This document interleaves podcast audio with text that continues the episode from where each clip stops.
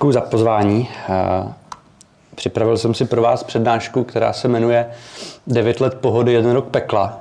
Já se jmenuji Martin Fikes a jsem zakladatel a zatím jediný majitel eh, firmy nebo značky Girls Without Clothes. A zeptám se, kdo zná značku Girls Without Clothes, myslím, před touto přednáškou. Téměř všichni, kromě jednoho. Nebo jedné teda. Dobře. Eh, v pořádku. Eh, to znamená, že děláme dobře marketing, to je v pohodě. Eh, kdo z vás má nějaký produkt? To, na ten počet, který se tady účastnil dneska, si myslím, že je poměrně úspěch. A je někdo, kdo považuje tu značku za love brand? Dobře. Tak, ti, co tu značku nezdají, teda nebo respektive ta, co tu značku nezná, tak já ji představím. Eh, fotíme holky, šeme oblečení. Jsme, jsme česká značka, vznikli jsme někdy v roce 2013. Eh, aktuálně nás vlastně můžete vidět primárně na nějakých jako třech platformách. Eh, jsme dost aktivní na Instagramu, což je ta levá část, sleduje nás nějakých 60 tisíc lidí.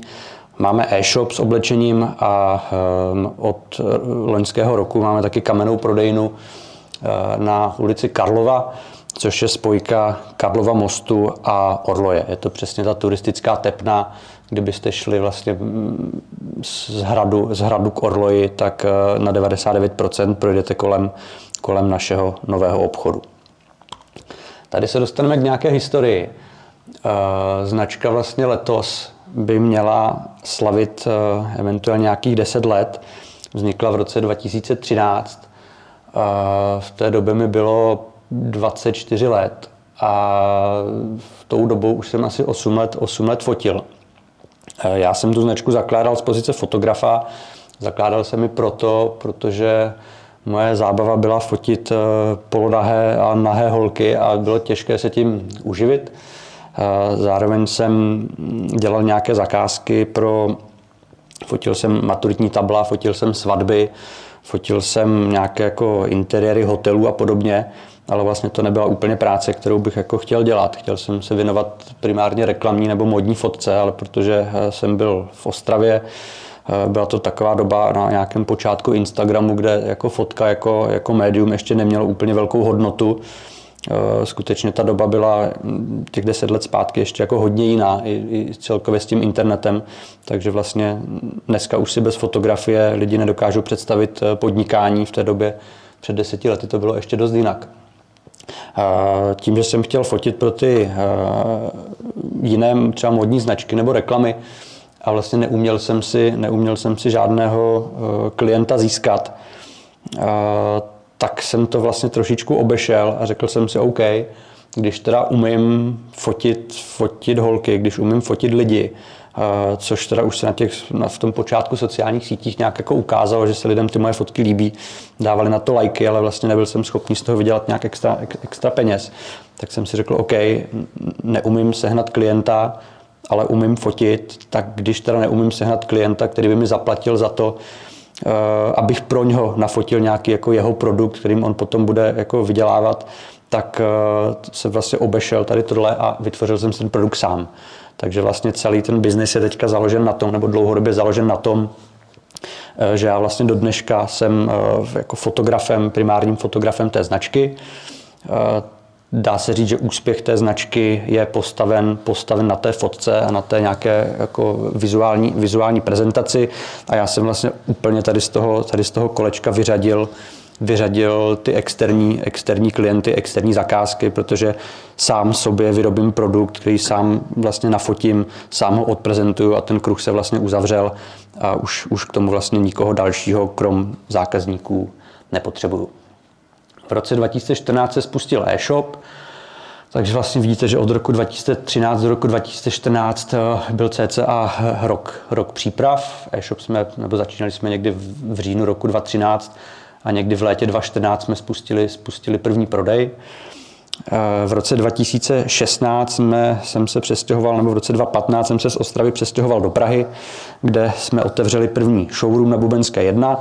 Bubenská 1 je takovou, takový velký barák, když pojedete od eh, hlavního nádraží na Letnou, přejedete Štvanici, tak po levé straně je obrovská teďka nově zrekonstruovaná budova, která se jmenuje Bubenská 1. Teďka tam tuším jsou nějaké reklamky a sídlí tam Volt a myslím tady, tady nějaké takové firmy po té rekonstrukci, ale ještě jako dva, tři roky zpátky to byl takový jako taková umělecká budova, kde v přízemí eh, sídlila značka Life is Porno. Ti tam měli několik set metrů čtverečních, oni Life is Porno, pokud tu značku znáte, tak začali asi o rok, o rok, o dva dřív než my. My jsme tam sídlili v nějakém třetím patře, bylo to, bylo to 30 metrů čtverečních, taková jako kancelář eh, s nějakým jako malým ateliérem. Byly tam dva regály, dva regály zboží a byl to vlastně jako první nějaký prostor, Eh, ve kterém ta značka vlastně jako oficiálně sídlila mimo nějaký můj jako pokoj, protože vlastně ty první, první dva nebo tři roky to skutečně ta značka ve výsledku byl jako jeden regál, jeden regál oblečení někde, někde v rohu mého pokoje. V roce 2017 jsme otevřeli kamennou pobočku na ulici Karoliny Světle 9, což je eh, kamenná pobočka, nebo respektive ta lokalita je asi 100 metrů od Národního divadla ale je to eh, velmi jako zapadlá ulička, lidi, lidi moc tu ulici neznají, nemáte úplně důvod tam chodit, nicméně je to vlastně jako z druhé strany, z druhé strany domu eh, u zastávky Národní, Národní divadlo. V roce 2022 jsme otevřeli kamennou pobočku na ulici Karlova 38. Když se podíváte potom doprava na ten sloupec, kde jsou, kde jsou ty letopočty, tak vlastně vidíte nějaký vývoj eh, tržeb, jak ta značka nějakým způsobem pomalu rostla. Rok 2013 byl eh, rok příprav, rok 2014 značka spustila se někdy v létě. Eh, do konce roku jsme prodali za, nebo já jsem prodal v té době asi za 130 tisíc korun. V roce 2015 jsme prodali za asi 600 tisíc korun.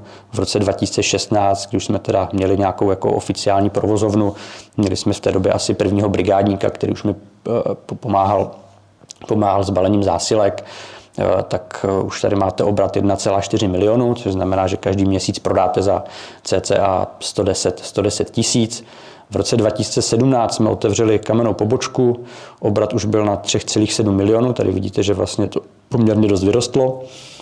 Tam v té době jsme taky vyhráli, nebo já jsem vyhrál soutěž, eh, kterou pořádal tehda Pivor Excellent.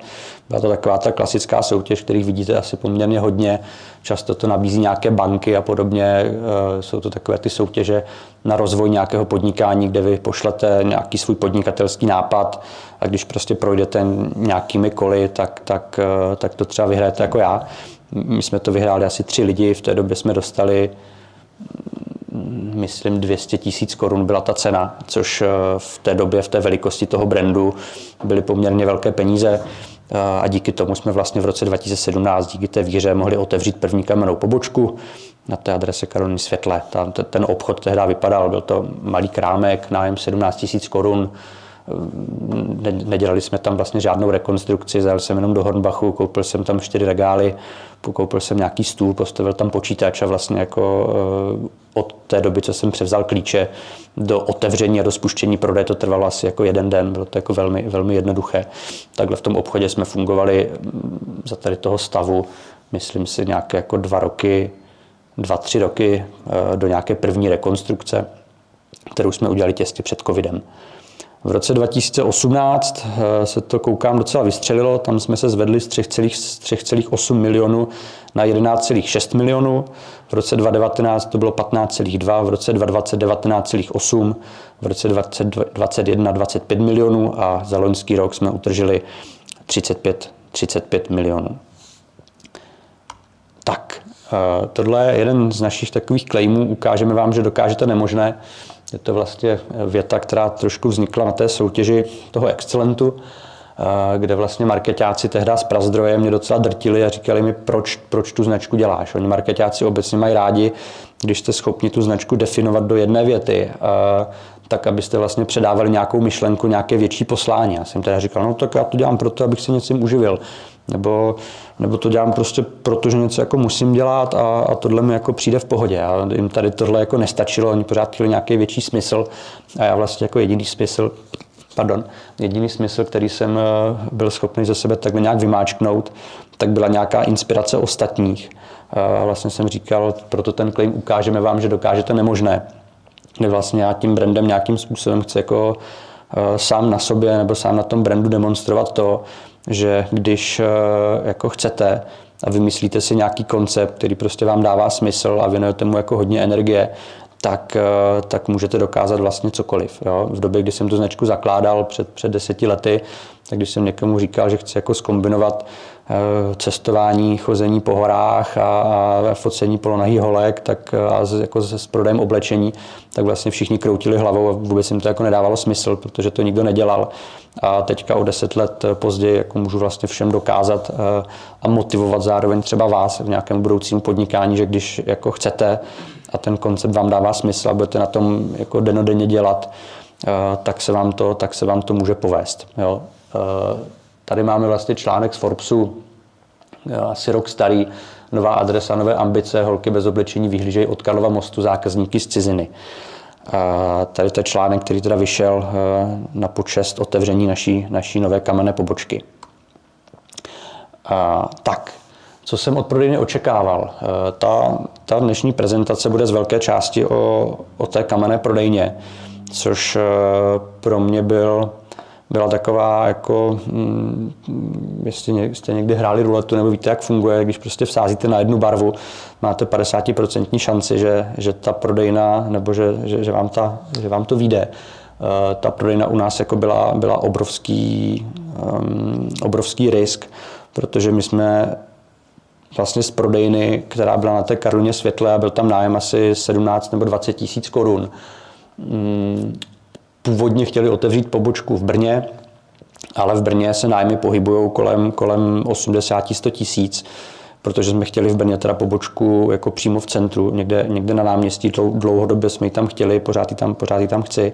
Ale vlastně, když jsem vždycky se díval na ty inzeráty a, a, a psal jsem na ně, tak jsem si říkal, přece nebudu dávat 80 tisíc za, za pobočku v Brně, když platím 17 tisíc za pobočku v Praze 100 metrů od eh, Národního divadla. Prostě mi to, prostě mi to nedávalo smysl, nechtělo se mi do toho. Eh, nakonec to dopadlo tak, že jsme otevřeli pobočku, kde, kde je měsíční nájem 390 tisíc. Eh, vlastně to, vlastně to vzniklo tak, že jsem se jen tak jako při tom hledání té brněnské pobočky díval na realitky a a prohlížel jsem si prostě, jako co je v Brně, občas jsem si klikl tak pro informaci jako pro, na Prahu, abych si to vlastně mohl nějak jako porovnat.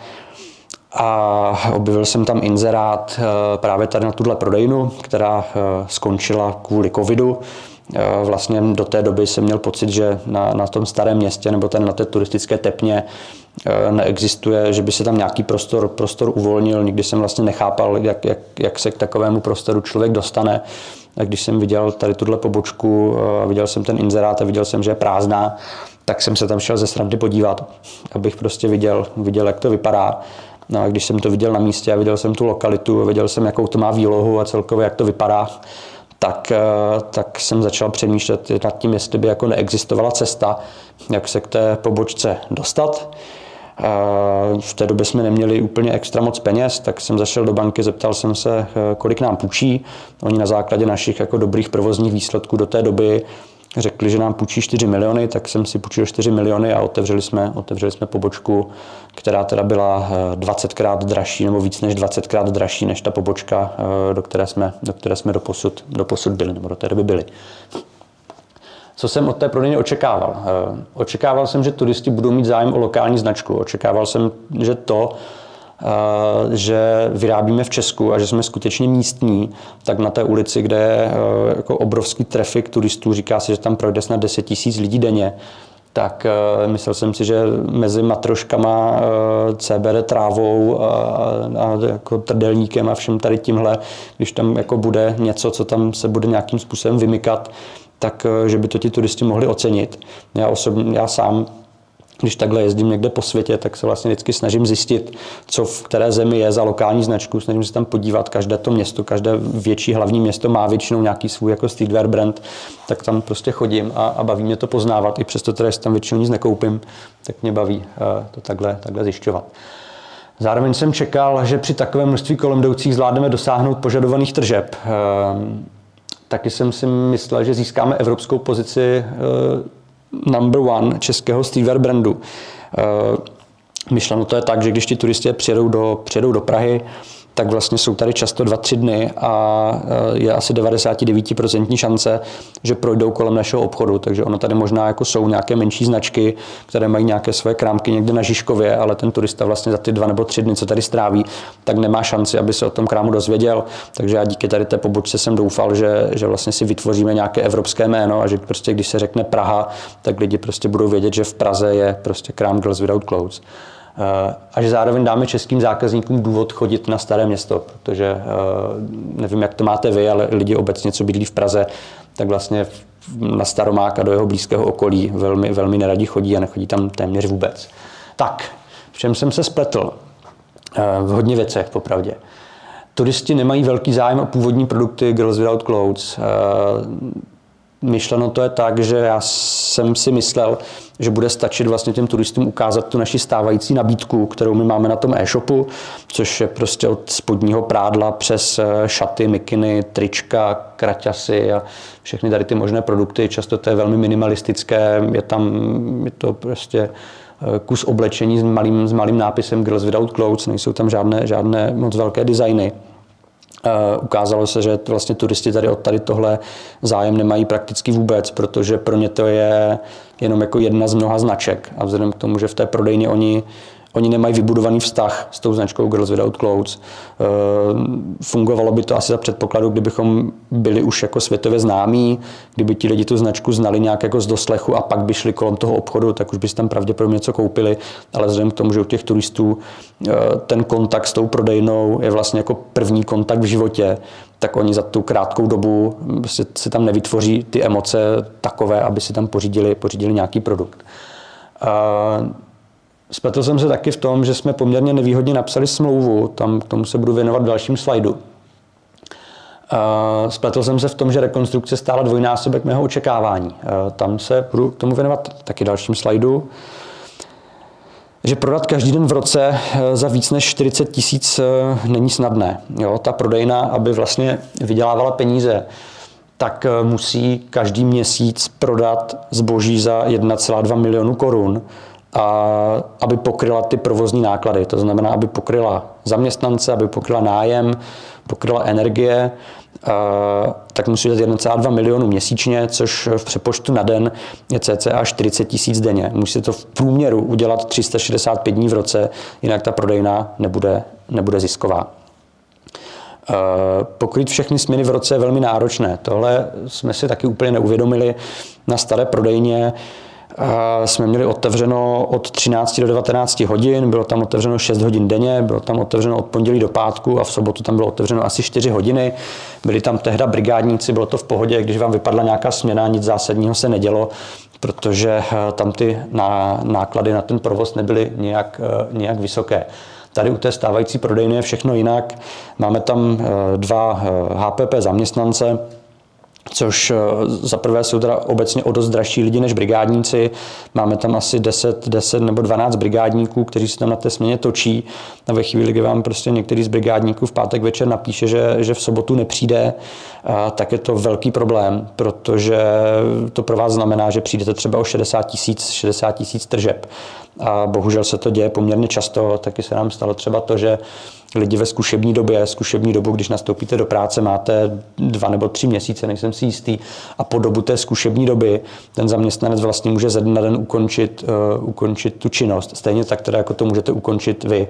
Ale vy, když s tím zaměstnancem počítáte, počítáte s tou jeho kapacitou 160 hodin měsíčně, tak se vlastně může stát, že on vám po dvou měsících, po třech měsících jako řekne, že z nějakého důvodu nechce do té práce nastoupit a vlastně zítra nepřijde a vám se v ten moment stane, že vám chybí zaměstnanec 160 hodin měsíčně, což je třeba prakticky jako 14 otvíracích dní a vy to nemáte, nemáte z čeho vykrýt. Takže tady tohle je taky velmi, velmi uh, velká komplikace v tom, v tom provozu. Spetl jsem se v tom, že český zákazník nemá rád ulici Karlova a jeho názor se nám nepodařilo změnit. Zatím, zatím to tak vypadá z těch komentářů, které čteme, čteme na internetu, že vlastně ti Češi místo toho, aby měli radost, že jsme otevřeli novou, novou a větší prodejnu, tak trošku prskají, že se jim tam nechce chodit, že se tam nedá parkovat že se tam musí přetlačovat s těmi turisty. Takže tady jsem se taky spletl, myslel jsem si, že ta reakce bude trošku jiná. A taky jsem nepočítal s tím, že eh, po asi 14 dní po podpisu naší smlouvy začne válka, což samozřejmě eh, roztočilo kolotoč jako inflace, zdražování všech materiálů, zdražování energie, takže všech, vlastně všechno na tom vstupu té, té značky začalo zdražovat a zároveň padala kupní síla, kupní síla zákazníků což eh, na vás prostě vyvíjí tlak jako z obou stran, protože ze spora vám zdražuje ten produkt a ty, ty provozní náklady a z druhé strany vám jako klesá ta kupní síla a tlačíte na vás z obou stran. Jak to ovlivnilo fungování značky? Eh, tady se podíváme trošku na čísla. Nevím, do jaké míry vám to něco řekne, protože chápu, že, že to jsou takové jako výkřiky do tmy, eh, když nevíte, jak ta značka, jak ta značka fungovala. Hmm ta firma v té velikosti, když vlastně se bavíme o tom, že v roce 2022, potažmo v roce 2021 eh, se pohybovala kolem obratu asi 30 milionů korun, což eh, obrat znamená to, to je roční příjem veškerých peněz, to znamená každá koruna, kterou vy dostanete z jakéhokoliv prodeje, tak když to posčítáte, tak, tak ve výsledku to dělá nějakých 30 milionů korun. Eh, tak vy na tom vlastně vašem nějakém provozním účtě u banky máte, eh, nebo my jsme tam v nějakém maximu měli asi 3 miliony korun. Neustále to vlastně funguje tak, že tam máte nějakou hladinu peněz, a vlastně každý den vám nějaké peníze přijdou z těch prodejů, ať už to je e-shop nebo na kamenné prodejně a naopak eh, každý den vlastně vy platíte nějaké faktury. Jo? Jsou to prostě, tady ty transakce probíhají na každodenní bázi a ve výsledku vlastně ta vaše linka, kdyby ta firma nebyla nějakým způsobem zisková a třeba se držela na nule, tak vám to prostě takhle se vlní, máte tam nějakou částku na tom účtě a takhle se vám ty finance prostě vlní.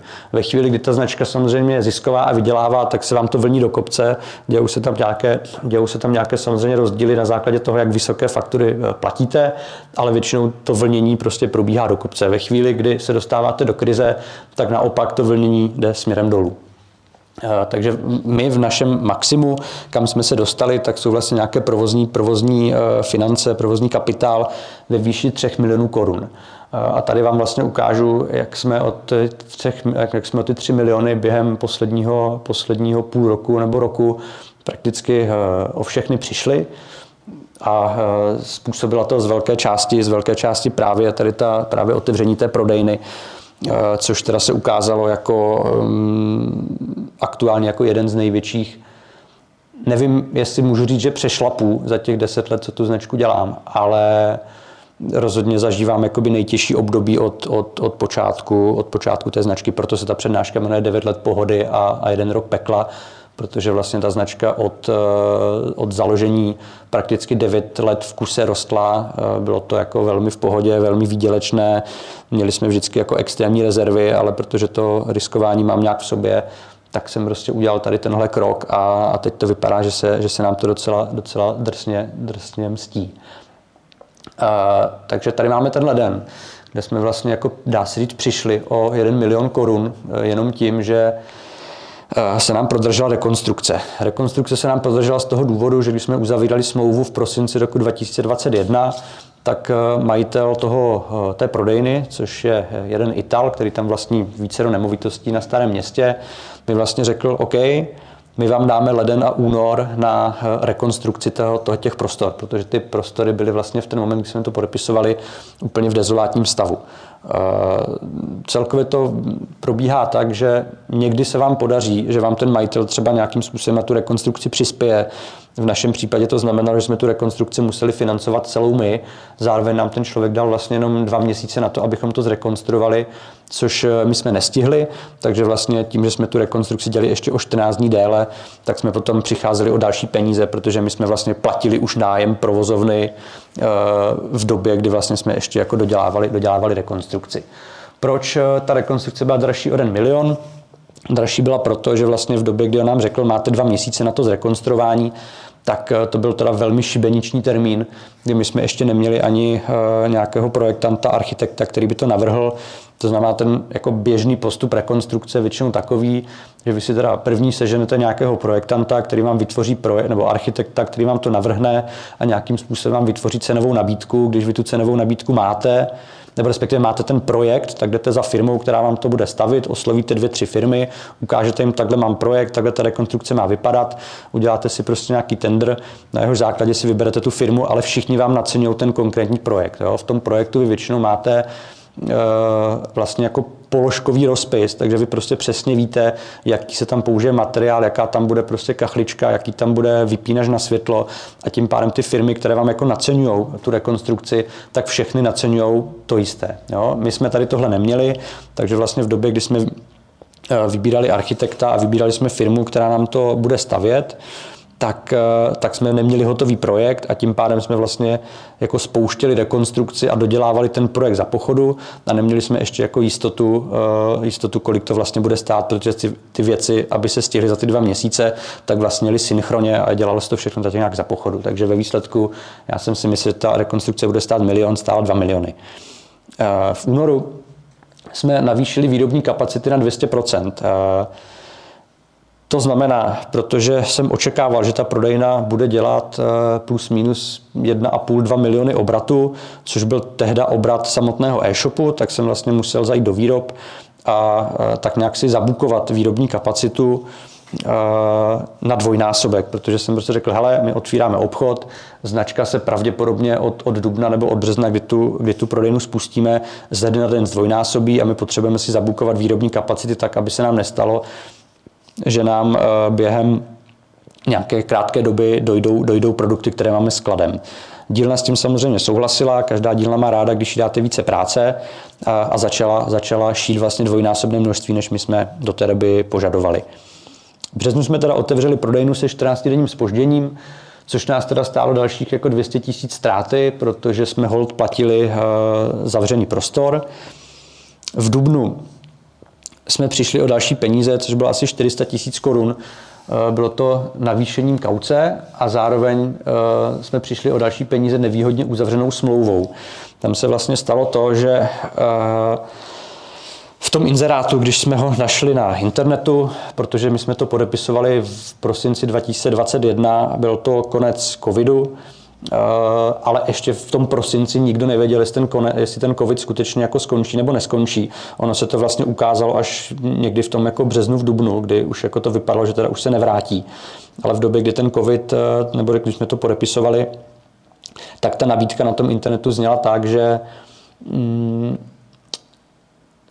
vlastně první, ten nájem tam je cca 400 tisíc korun, ale že kvůli covidu vlastně první půl rok nebo prvních pět měsíců je za poloviční, poloviční nájem eh, a byla to právě taková jako, jako dobrá vůle toho majitele, aby ten prostor pronajal, aby se ti lidi nebáli toho covidu eh, a tak. My jsme za ním zašli s právníkem a začali jsme s tím vyjednávat, že vlastně tohle eh, je pro nás jako riskantní a domluvili jsme se na tom, nebo nabídli jsme mu, že na že vlastně se budeme odvolávat na Český statistický úřad, který každý kvartál vydává statistiku o počtu turistů, kteří jsou v Praze. A řekli jsme, OK, když tady bude méně než 50% turistů, tak budeme platit poloviční nájem, když tady bude více než 50% turistů, tak budeme platit plný nájem. A když tady bude méně než 20% turistů, což se během covidu jako několik měsíců stalo, tak ten nájem budeme platit třeba 100 tisíc. Chtěli jsme si udělat vlastně takovou jako dlouhodobější dlouhodobější pojistku, kdyby ten covid skutečně tady byl ještě prostě další rok nebo dva, tak aby se nám prostě nestalo, že budeme, že budeme eh, zavázáni tady tím prostorem a budeme platit plný nájem. Eh, on nám na tu nabídku kývl, nicméně eh, jeho požadavek byl, nebo taková nějaká naše jako protinabídka musela být to, že jsme zvedli kauci, která v té době jako běžná kauce u nájemních prostor jsou dva měsíční nájmy, což je teda v tomto případě 800 tisíc korun. My jsme museli dát tři měsíční nájmy, což je teda 1,2 milionu, takže jsme museli ještě u kauce zaplatit dalších 400 tisíc korun navrh. Stalo se to, že jsme otevřeli prostor, eh, COVID, eh, COVID odešel, skončil, a e, turisti se tady vrátili, vrátili se tak, že vlastně ten, ten první kvartál se přehoupli vlastně těsně přes 50%, takže smlouva se e, vlastně otočila proti nám. A ta naše dlouhodobá pojistka ve výsledku docílila toho, že místo toho, abychom my půl rok, půl rok platili poloviční nájem, tak jsme vlastně od prvního měsíce platili plný nájem, takže hned vlastně během prvních pár měsíců jsme, jsme přišli takhle o pětkrát 200 tisíc korun, což byla ta počáteční sleva. Eh, v červnu se nám poprvé stalo, že nám ve firmě došly peníze, došli jsme vlastně eh, jako na, úplnou, na úplné dno. Eh, jedné bance jsme dlužili 4 miliony, druhé bance nebo na druhém firmním účtu jsme byli v, v minusovém kontokorentu, respektive máme tam kontokorent do, do minus milionu, s tím, že vlastně jsme tady tohle vyčerpali, už jsme vlastně dost jako už jsme neměli žádný, žádné volné peníze, se kterými bychom mohli nějakým způsobem pracovat. V té době ale jsme měli poměrně nabitý sklad a bylo to právě proto, že jak jsme v tom únoru navýšili ty výrobní kapacity, tak vlastně my jsme přeskladňovali, přeskladňovali, přeskladňovali. Eh, na účtě nám sice ubývaly peníze, ale zase nám jako bobtnal sklad a měli jsme strašně moc produktů. Takže v tom červnu se vlastně stalo to, že na účtě sice bylo minus milion, nebo respektive minus pět milionů, ale na eh, ale ve skladu bylo zboží za, v nákupce za, za nevím, jestli bylo 5 nebo 6 milionů, poměrně, poměrně hodně. Eh, co my jsme teda udělali je, že jsme eh, zašli do výrob a řekli jsme, hele, my jsme to přehnali, my prostě na, tom, na té prodejně se neprodává tolik, jak my jsme si mysleli, nám teďka vlastně máme nadbytek zboží, máme nedostatek peněz, takže pojďme teda jako eh, zbrzdit tu výrobu na tady ty nějaké letní měsíce, to byl červen, červenec, srpen, něco takového.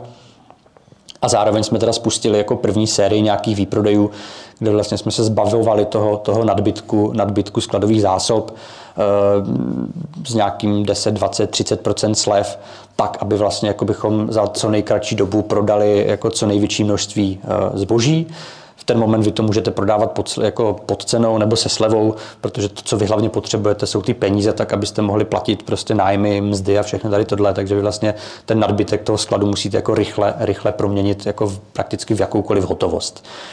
Uh, to se nám ale vymstilo v listopadu, kde jsme vlastně uh, neměli zimní kolekci a tam jsme doplatili na to, že když jsme v létě přišli do těch výroben a řekli jsme, hele, my jsme vám sice v únoru řekli, že chceme šít dvakrát tolik, pak jsme za vám přišli prostě v červnu, že nám došly prachy a že teda nechceme šít vůbec, tak eh, samozřejmě ty výroby, u kterých děláme, tak eh, z tady toho nebyly nadšené.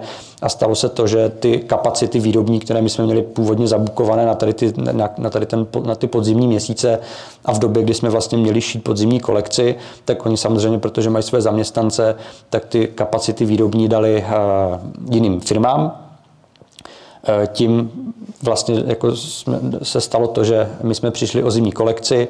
Tím, že jsme přišli o zimní kolekci, respektive zimní kolekci jsme měli malou a naskladnili jsme ji ne v listopadu, ale v únoru, tak jsme uh, prodali o 1 milion No, měli jsme o 1 milion menší tržby než předešlý rok, takže jsme utrpěli ztráty i v prosinci. Pak jsme se přehoupli eh, přes, přes rok a vlastně do té doby ta prodejna vlastně od toho jako dubna do, do prosince se pohybovala tak nějak kolem nuly, eh, což za ten první rok jsem považoval za jako relativní úspěch. Čekal jsem teda, že, čekal jsem, že se tomu bude dařit lépe, ale vlastně duben, květen, červen, červenec, srpen, září, říjen, tak sedm měsíců po sobě ta prodejna byla jako v lehkém zisku. Jo, opravdu jako v, v malém, bylo to pár desítek tisíc, ale byla jako v lehkém plusu. V listopadu poprvé byla v lehkém mínusu a v prosinci k mému překvapení, kdy jsem si myslel, že prosinec bude velmi ziskový měsíc, tak se ukázalo, že, pro, že turisti v, v prosinci nenakupují a vlastně v prosinci ta prodejna byla asi minus 50 tisíc uh, v mínusu. Co jsem ale nečekal vůbec, že když se to přehouplo přes nový rok na první kvartál, tak v lednu, v únoru a v březnu, kdy tady ti turisti prakticky nejsou, tak ta prodejna začala prodělávat asi 350 tisíc měsíčně, tři měsíce po sobě.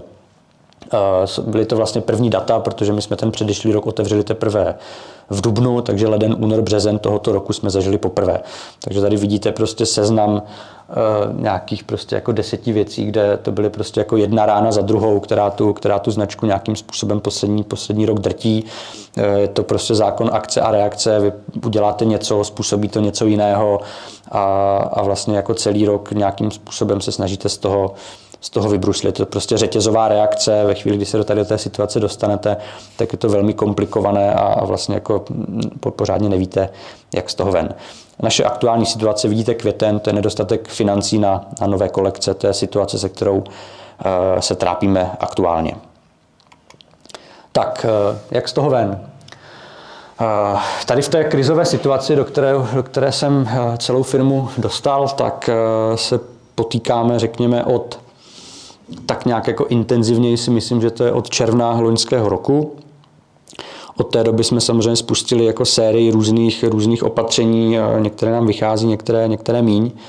Mezi ně eh, patří například osekání provozních nákladů na nutné minimum, kdy vlastně vy prostě musíte jako skutečně udělat si audit té firmy, podívat se, za co všechno platíte, proč tolik za to platíte, jestli by za to, nestač, jestli by za to nešlo nějakým způsobem platit míň, jestli to skutečně potřebujete, jestli se od toho nedokážete nějakým způsobem odprostit. Jo? Takže tady tohle už máme za sebou. Myslím si, že jsme osekali, osekali co jsme mohli. Zároveň to, eh, zároveň to znamená, třeba i nějaké jako výměny zaměstnanců nebo, nebo nějaké jako slučování pozic a tak.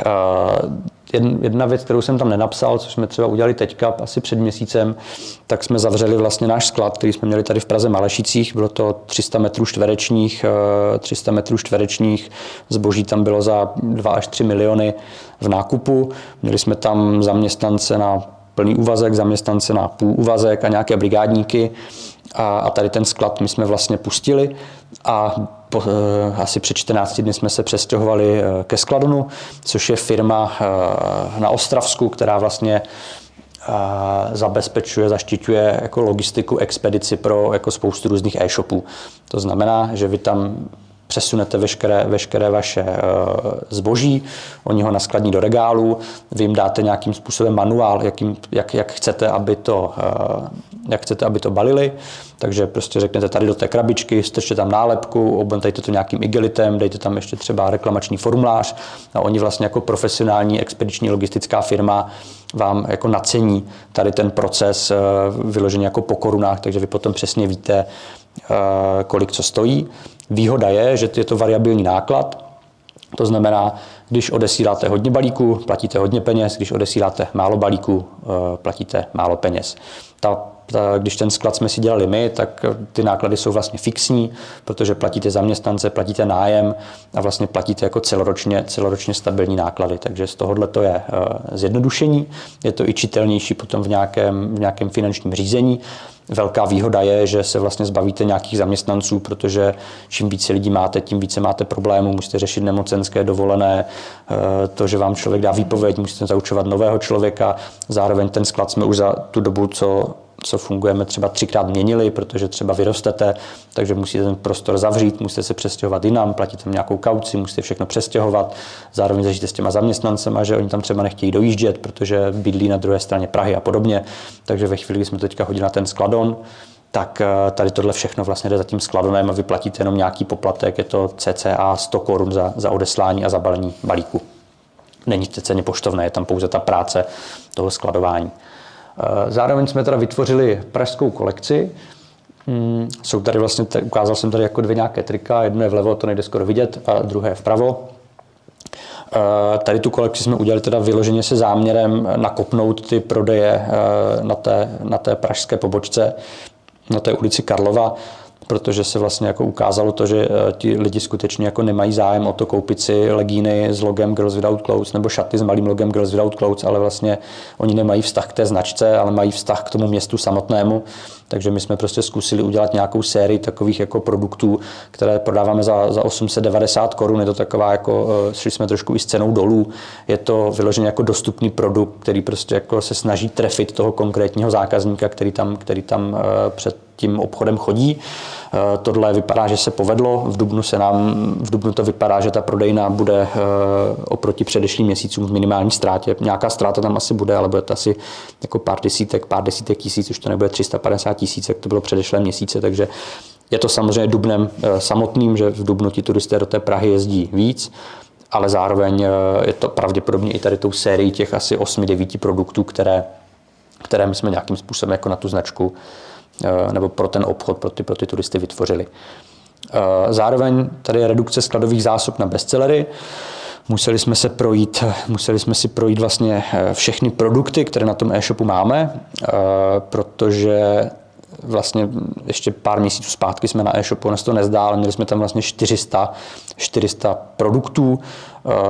ale problém byl, že spousta těch produktů vlastně třeba spousta produktů se neprodává moc dobře, zároveň tam máte některé věci uh, už jako v malých velikostech, že tam třeba ty produkty ještě visí na tom e-shopu, ale už to je třeba jenom jako v XL, takže my jsme si prostě řekli, OK, takhle to nejde dělat, uh, pojďme teda vyškrtat z těch 400 produktů, které tady máme, pojďme vyškrtat 300 produktů, uh, zaměřme se na 100 nejlepších a pojďme těch 100 nejlepších jako doskladňovat v nějakých větších počtech, tak, aby vlastně uh, tam na tom e-shopu jako ten zákazník si jako měl co vybrat a bylo tam jako skutečně to, o co ti, o co ti lidé mají zájem. Jo? Protože tak, jak to bylo předtím, na tom e-shopu bylo 400 produktů, nebyly ještě třeba úplně seřazeny, takže vy jako zákazník jste na ten e-shop přišel, a na první stránce, na prvních pozicích jste měl prostě produkt, který byl vyprodán, na druhé pozici byl produkt, který už byl jenom v XL, na třetí pozici produkt, který byl v XS eh, a na 12. pozici byl produkt, který byl třeba rozkladěn ve všech, ve všech eh, skladových variantách. Takže my jsme tady tohle snažíme se zredukovat a udělat to tak, aby na těch prvních pozicích byly skutečně ty nejlepší produkty doskladěné ve všech velikostech, aby ten člověk, který tam přijde, tak aby tam na té první stránce měl prostě z čeho vybrat. Eh, zároveň eh, teďka navyšujeme marketingový spend. Eh, využil jsem, využil jsem toho, že vlastně na přednášce, která dokonce možná byla i tady, Jarda Kautský, což je marketingový ředitel Zutu, měl tady přednášku pár týdnů zpátky, si myslím, nebo nevím, nevím kdy, ale ale bylo to tady, tak na jedné z jeho přednášek řekl, že Girls Without Clothes je jeho oblíbená značka. Tak já jsem mu napsal maila a řekl jsem mu, ahoj Jardo, vzhledem k tomu, že jsem slyšel, co si řekl Girls Without Clothes, tak uh, nechtěl bys nám pomoct, my jsme docela v hajzlu a docela by se nám hodilo tady, protože ta přednáška na to téma, on to bylo řízení e-shopu v krizi, nebo nějaký, nějaký tak... Byl taky v prdeli, tam Zalando přišlo a takhle. Tak, tak. Bylo to krizové, krizové řízení prostě jako marketingových investic, nebo řízení marketingových investic v době krize, nebo něco takového. Tak já jsem řekl, hele, to je vlastně docela jako téma, které, které ehm, je pro nás aktuální, tak jsem se mu ozval, zašli jsme dvakrát na kafe, on mi vlastně jako dal nějaké svoje jako know-how, nějaké typy, jak si myslí, že bychom se z toho mohli dostat ven. Takže teďka jsme vlastně navýšili marketingové investice eh, ze 150 tisíc měsíčně na asi 350 na, na, na tento měsíc, takže uvidíme, co to udělá. Spustili jsme to před týdnem, ještě vlastně eh, se to nějakým způsobem jako učí, ještě nevidíme, jestli to má nějaké výsledky, ale vlastně zkoušíme se z toho jako profinancovat, profinancovat ven, abychom ty tržby nějakým způsobem nakopli. Eh, co se nám ještě nepovedlo, tak je zvýšení efektivity výrobního cyklu a cash flow a nepovedla se nám silná nová kolekce. Takže vlastně ten výrobní proces je to, co nás aktuálně trápí nejvíc. Tam k tomu potom ještě budu mít, myslím, jeden slide. Eh, další jako způsob, jak z toho ven, protože nám samozřejmě dochází peníze, tak je buď prodej nějakého firmního majetku, což eh, jako v našem případě mohly být třeba dvě auta, které by nám nějaké peníze, nějaké peníze jako mohly dát, nebo to je samozřejmě vstup investora, Eh, kteří by, pro kterého by teďka bylo asi velmi výhodné do ná, jako k nám vstoupit, protože uh, značka aktuálně nemá bůh v jakou hodnotu a on by teda mohl nějaký podíl v té firmě koupit za mnohem menší peníze než, než třeba v minulosti. A samozřejmě by nám mohlo pomoct ukončení nájmu prodejny, což reálně zvažujeme. Zvažujeme to, eh, ale kdybychom ten, tu prodejnu ukončili teďka, tak tam je dvouměsíční, tříměsíční výpovědní lhuta, takže bychom odešli vlastně jako eh, v tu turistickou špičku nebo v tu největší sezónu. To nedává vůbec smysl, takže vlastně teďka jsme si řekli, že během toho léta ještě tam zkusíme vydržet červen, červenec, srpen, uvidí, uvidíme, uvidíme, co udělají eh, letní měsíce. A pokud teda to léto nebude výrazně lepší než to, než to minulé léto, tak eh, v září dáme výpověď. Jo? Znamenalo by to pro nás ale, že přijdeme o 2 miliony, které jsme investovali do rekonstrukce, znamenalo by to pro nás, že tam bude nějaká provozní ztráta a ještě vlastně jako ušlý zisk té staré prodejny, protože teďka bohužel český zákazník, který chodí na tu, na tu prodejnu um, a ze kterého ty peníze, které on tam utrácel loni, předloni, předpředloni, na té staré prodejně, tak to byly peníze, které šly nám a měli jsme z toho zisk, tak teďka my ty peníze, které oni tam utratí, takhle vezmeme a odevzdáme je za ten nájem. Takže to je samozřejmě ušlý zisk. Nicméně jako, eh, je to v řešení. Mm, teďka prostě tomu dáme pár měsíců, uvidíme, jak se to zlepší. Když to nepůjde, tak, eh, tak odhodíme zátěž a hold prostě Eh, tu prodejnu, tu prodejnu v září uzavřeme nebo, nebo koncem. Uzavřeme ji tak, abychom tam už nebyli příští rok, leden, únor, březen, protože se budeme chtít vyhnout tady těm třem měsícům, kde prostě jsme prodělali milion korun. Kdybyste zavřeli prodejnu, budete se jako snižovat tak, jako abyste měli něco takového, jako byla ta prodejna na, na té Karolíně Světlé, nebo kdybyste byli dočasně úplně bez prodejny? No, to by záleželo jako na uh, finanční situaci, ale vzhledem k tomu, že ta finanční situace jako není vůbec dobrá a nemyslím si, že se jako má úplně tendence teďka zlepšovat, tak uh, pravděpodobně bychom prodejnu neotvírali, protože každá prodejna pokud bychom tady nechtěli jít jako dozadu, někdy do roku 2017, kdy skutečně jsem zajel do Hornbachu a, a koupil jsem tam čtyři regály, tak každá prodejna prostě stojí, jako stojí, stojí peníze. Tady tahle stála, tady rekonstrukce byla za 2 miliony, ta, ta malá prodejna, kterou jsme rekonstruovali později taky, tam to v té době stálo asi 600 tisíc, takže do toho se nám asi úplně nebude chtít. Ale nevím, nevím, jako ne, nevím, nevím, jak to bude. Prodejnu bychom obecně chtěli, mám prodejny rád, otvírám je vlastně jako jenom proto, že je mám rád. Jo. E, obecně si myslím, že mm, nebo vždycky jsem tvrdil, že to riziko, které je spojené s otevřením prodejny, vlastně násobně přesahuje ten, ten eventuální jako prospěch nebo profit z té prodejny, protože vy, když tu prodejnu otvíráte, tak vy do ní musíte první ty peníze nainvestovat a pak vlastně jako doufáte, že se vám ty peníze vrátí a až se vám vrátí, tak doufáte, že ta prodejna začne vydělávat. Jo? To znamená, je to fakt věc, kterou, která prostě jako když se podaří, tak se začne vracet jako za nějaké roky, je to, je to velmi riskantní, ale já ty prodejny mám rád a, a myslím si, že to k těm značkám patří a z toho důvodu je dělám. No. Možná to přehodnotím. Uh, tak, to je náš jako aktuální největší problém. Je to optimalizace skladových zásob, což eh, jinými slovy znamená mít správné produkty ve správném množství a ve správný čas.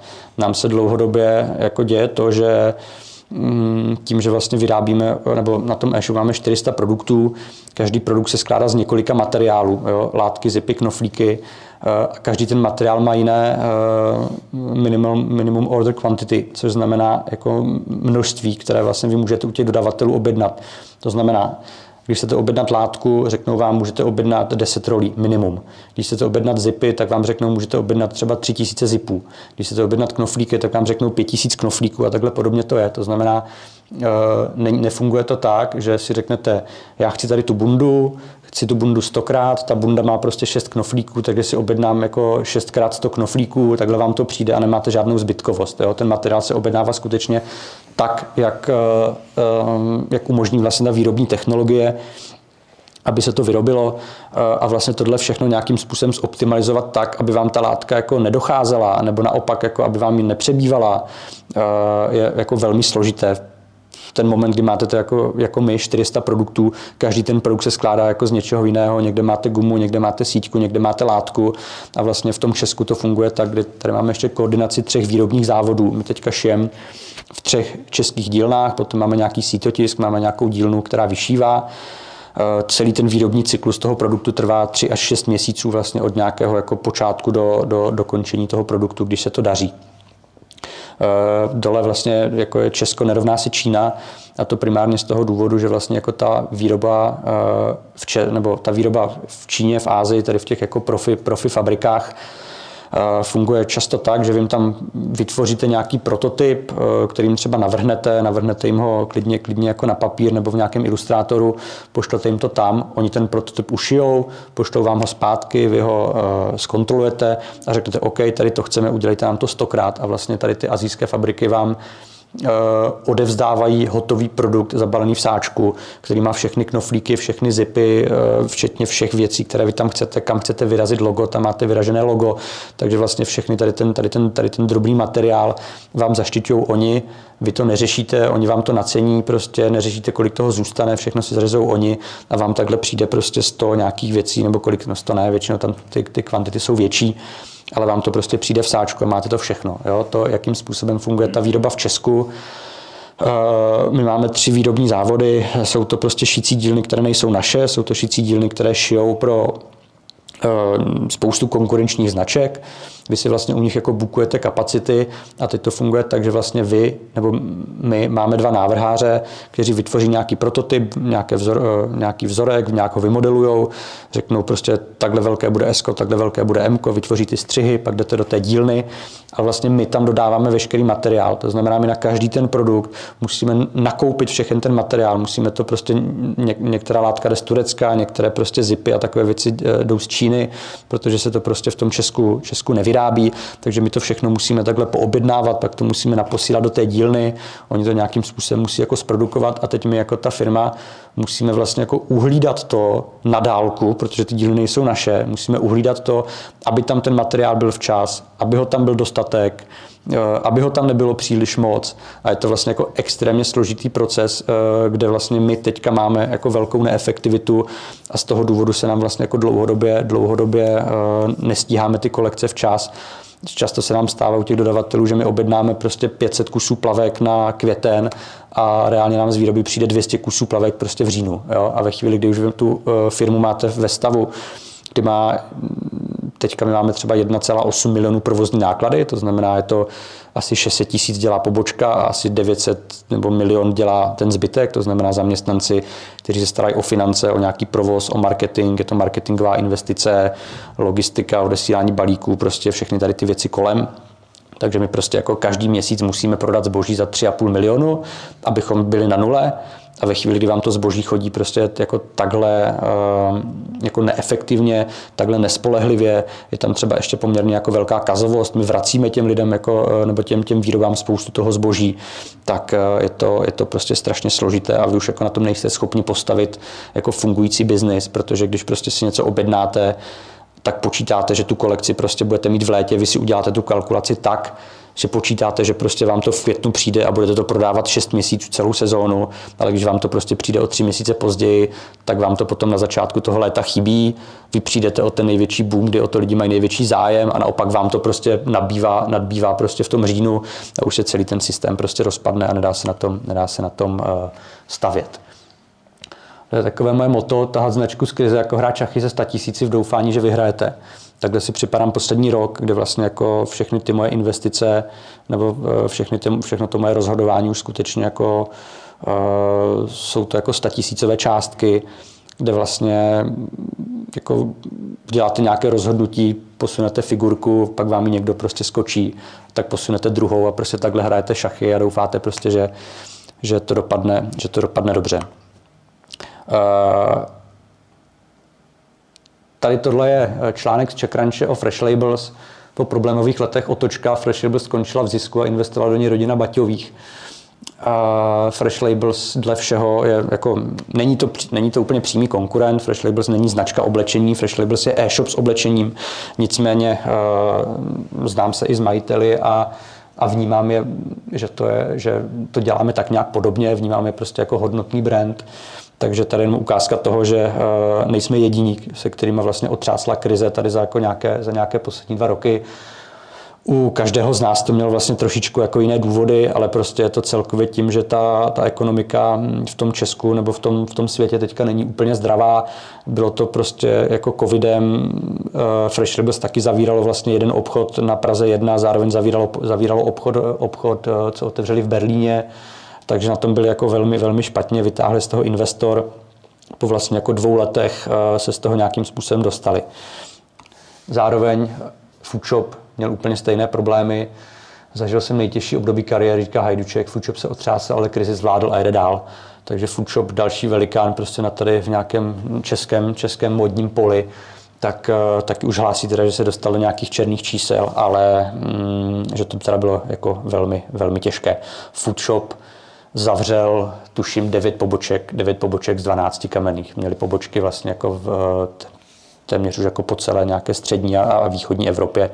Zavřeli toho, zavřeli toho skutečně hodně, propustili spoustu zaměstnanců. Tak, aby to nevypadalo, že se jenom stěžuju a že je všechno špatně, tak eh, tady pozdílím nějaké věci, které se nám povedly. Tohle je dnešní screen z Heuréky, kde vlastně vidíte Eh, že máme 1026 pozitivních, eh, pozitivních eh, hodnocení a pouze 24 negativních.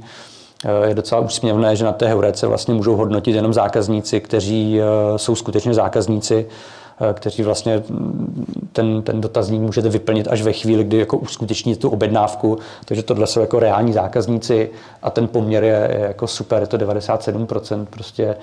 A tohle si myslím, že, že jako krásná vizitka, že, tu, že to děláme dobře. Uh, trochu paradox je, že když se potom podíváte třeba na nějaké Google hodnocení nebo Google Reviews nebo, nebo na Facebook, tak tam to hodnocení je uh, často prostě jako mnohem horší, protože vám tam může psát prostě jako kdokoliv, cokoliv a, A často to ani nejsou zákazníci, kteří vám to hodnocení prostě sráží dolů, takže tohle si myslím, že je poměrně relevantní číslo a, a dělá mi radost. Tak, Tady to moc nevidíte, takhle vypadala prodejna, eh, když jsme ji přebírali, byla to prostě ruina. Bylo to, dělali jsme tam vlastně jako úplně všechno, od, od jako elektřiny přes, eh, přes stěny, světla, nové klimatizace, byla to jako kompletní rekonstrukce, kterou vlastně my jsme stihli za dva a půl měsíce s tím, že na začátku jsme ani neměli architekta, ani firmu, která to bude dělat, takže myslím si, že to byl docela, docela rekordní čas. Takhle to vypadá teďka, bohužel, jak tady svítí to světlo, tak toho moc nevidíte.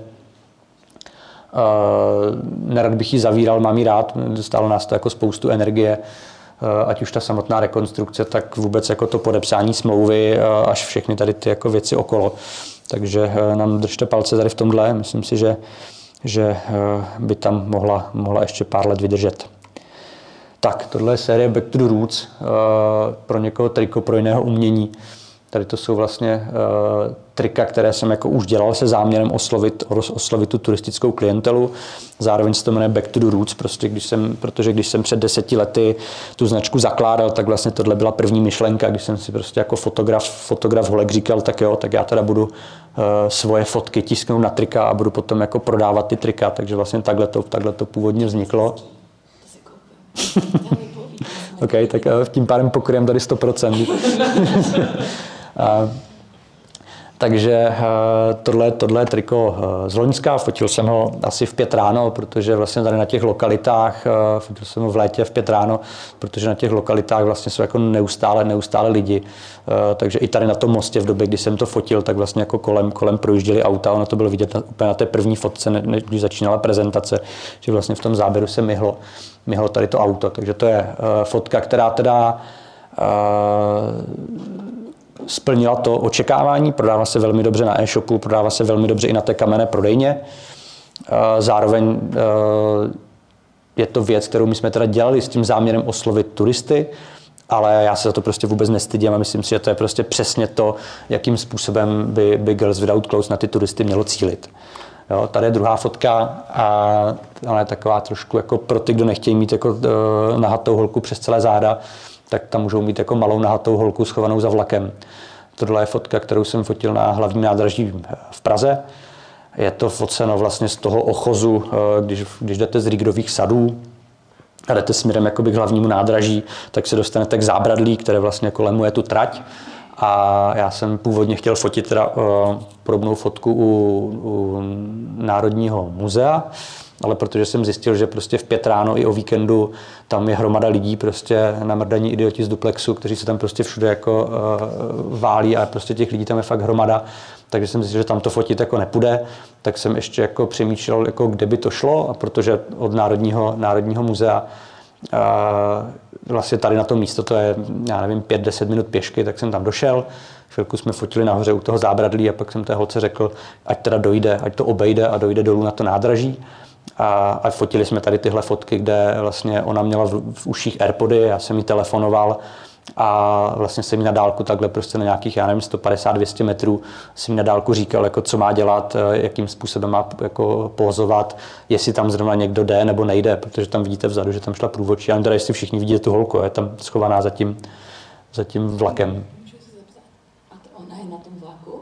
Ne, ona sedí na židli za vlakem. Jo, Ale vypadá No, těch fotek, těch fotek je několik, tam těch vlaků se vystřídalo, vystřídalo víc, takže tohle je vlastně jako jedna fotka. Tam na tom vlaku jede chlap vpravo dole, ještě to tam drží. Takže vlastně máte tam tři lidi, tři lidi. A já nevím, možná ho mám dneska, nebo já nevím, možná mám triko dneska na sebe.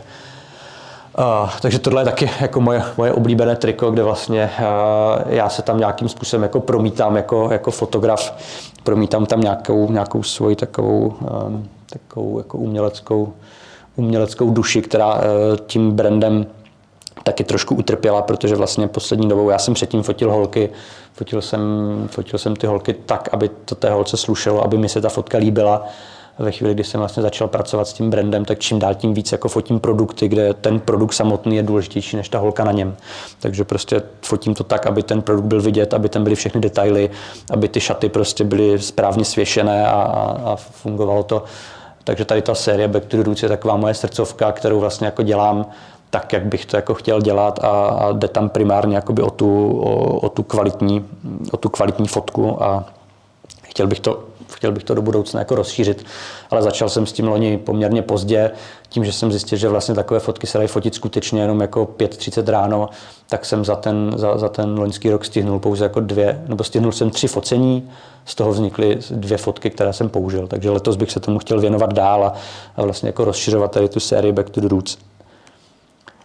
Tak, tohle je starší fotka. E, Tady jsme vlastně na sedmipatrovém paneláku, na kterém ještě teda leží lešení, protože se tam asi zateplovalo.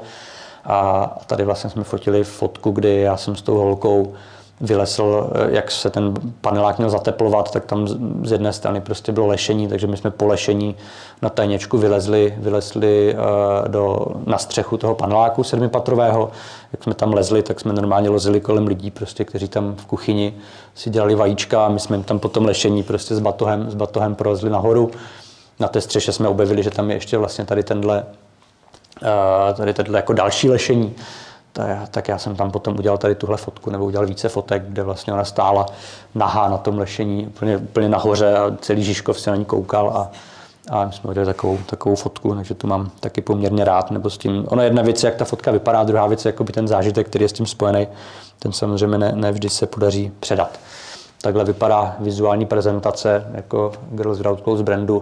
To je takový jako průřez nějakýma fotkama za, za, za poslední roky. Těch fotek vzniká poměrně hodně. Tam vlastně vidíte nahoře jsou fotky z Kanárských ostrovů, kde jsme poslední roky jezdili fotit letní kolekce. Byl jsem tam už třeba asi čtyřikrát nebo pětkrát vždycky takhle fotit. Vezmu tam, začínal jsem tam, že jsem tam měl jako s jednou holkou, pak jsem tam měl s dvěma, pak s třema. Takže teďka eh, projel už jsem jako všechny ty, všechny ty ostrovy. Tady pod tím vidíte Girls Without Clothes auto, které vlastně hm, je opatřeno střešním stanem. Je to taková jako promokára se kterou teďka chceme v létě ještě jedné nějaké festivaly, pokud teda ji nebudeme muset prodat. Eh, takže tady vidíte tu fotku na tom mostě. Eh, červený neon vpravo, vpravo uprostřed. Eh, vlastně ta prodejna se trošičku inspirovala Amsterdamem, takže ten obchod vlastně ve večerních hodinách se, se většinou nasvítí jako do červena. Každou sobotu tam hraje DJ, takže my tam vytvoříme takovou prostě jako amsterdamskou náladu a, ve výloze hraje DJ a obchod, obchod svítí červeně a tady potom dole jsou jako nějaké, další, nějaké další fotky, nějaké další produkty. Tak eh, a tohle eh, Adidas má slogan The Brand with the Three Stripes a eh, GVC, nebo to, že se GVC dostalo z krize, poznáte tak, že budeme mít slogan The Brand with the Red Ferrari. Takže jestli se nám to jako povede za rok, za dva, za tři se z toho dostat, tak eh, si říkám, že bych vyměnil, vyměnil Jeep za tady 20 eh, let staré Ferrari, mm, které vlastně není zase tak drahé, eh, vzhledem k tomu, vzhledem k tomu jak je staré teda. Ale myslím si, že by, se nám, že by nám jako slušilo a že by ten brand zase jako se posunul o trošku dál, takže ano, jsme v krizi, ale jak, jak s oblibou říkám, tak jsme stejně daleko od krachu jako od toho Ferrari. Je to prostě o tom, že když tu značku teďka nějakým způsobem optimalizujeme, vyřešíme všechny ty věci, eh, tak eh, ta značka vlastně se jako stabilizuje a má možnost se ještě potom jako násobně, násobně zvětšit a násobně růst. Takže ono, jak se říká, eh, diamanty vznikají pod tlakem a ve chvíli, kdy pod tím tlakem jako skutečně jste, tak prostě musíte tu značku jako vyladit vlastně jako k dokonalosti a potom, jak se ta ekonomika zlepší, jak se ta situace zase všechno nějak jako postaví, tak eh, pokud to přežijeme, tak si myslím, že ta značka bude jako lepší a silnější než, než eh, kdykoliv předtím. To je poslední slide. Takže já vám děkuju. Pokud máte nějaké otázky, tak, eh, tak můžete. Pokud nemáte, tak můžete domů. Já mám jednu. Pardon. sorry, jeden z posledních těch produktů, co jsem zaznamenal, je prezident. Ano. Uh, to je v podstatě tak jako zviditelnění pro ty turisty, nebo je to nalákání spíš Pražáků, jako uh, do toho obchodu, nebo... Uh, to je triko konečně Cool Prezident, uh-huh. a které jsme, ježiš to tady ten mikrofon je zběsilej, které jsme udělali zaprvé proto, že máme radost, že ty volby dopadly, jak dopadly, a za druhé, protože jsem si myslel, že by se mohlo docela slušně prodávat, protože to je jako stále aktivní téma a že nejsme jediní, kdo, kdo z toho výsledku má radost. Eh, na turisty není mířené vůbec, ti si ho kupují, protože to je uh, tričko prostě s klapem na motorce a ani netuší vlastně, co tam je napsáno, takže jim se líbí ten, jim se líbí ten design jako samotný. Uh, nicméně z těch devíti triček, které jsme teďka zveřejnili, tak je to nejprodávanější design. Jo. Ještě stačí takhle. Já mám dva dotazy. Jestli jste od od začátku měl někoho, kdo vám pomáhal s marketingem, nebo jste to dělal nejdřív sám, a jestli teď máte někoho, jak je to jakoby...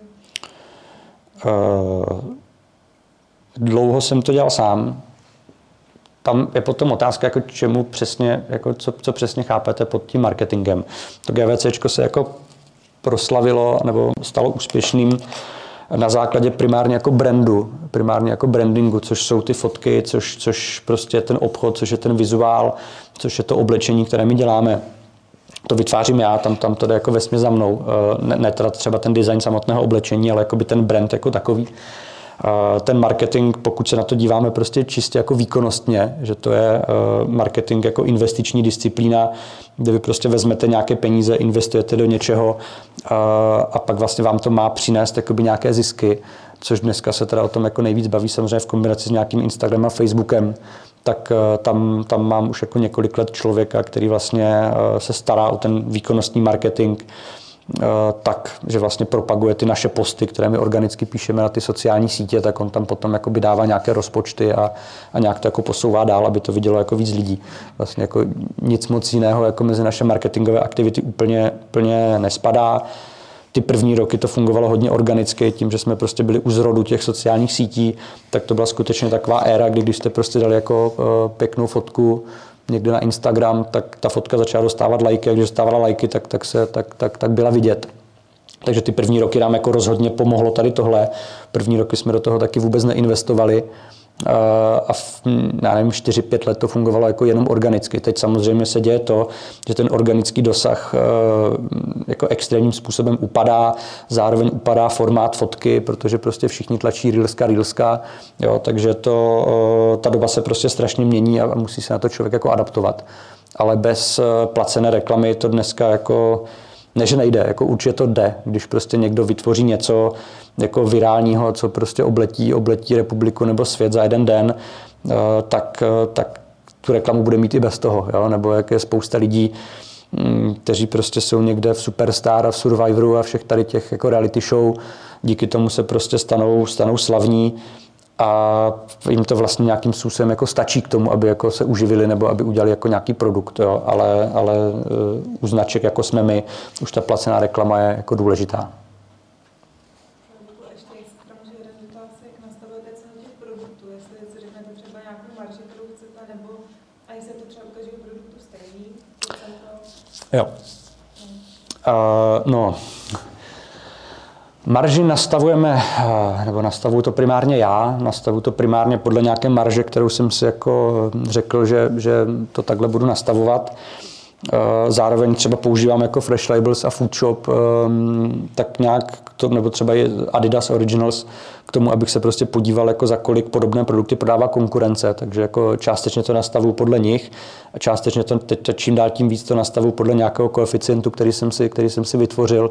Takže to nějaké číslo, kterým já vynásobím tu nákupní cenu a vlastně vyjde mi nějaká jako doporučená prodejní cena. Pardon.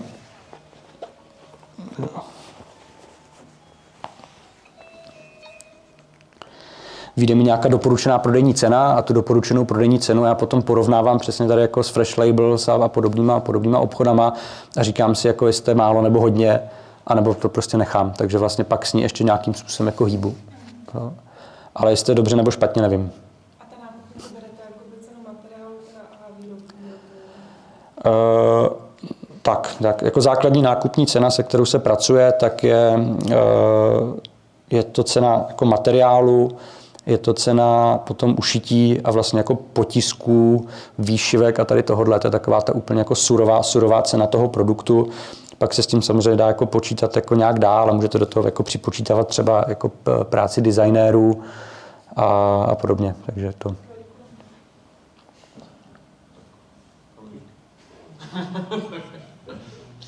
Já bych se jenom chtěla zeptat, kolik tak měsíčně těch produktů prodáte?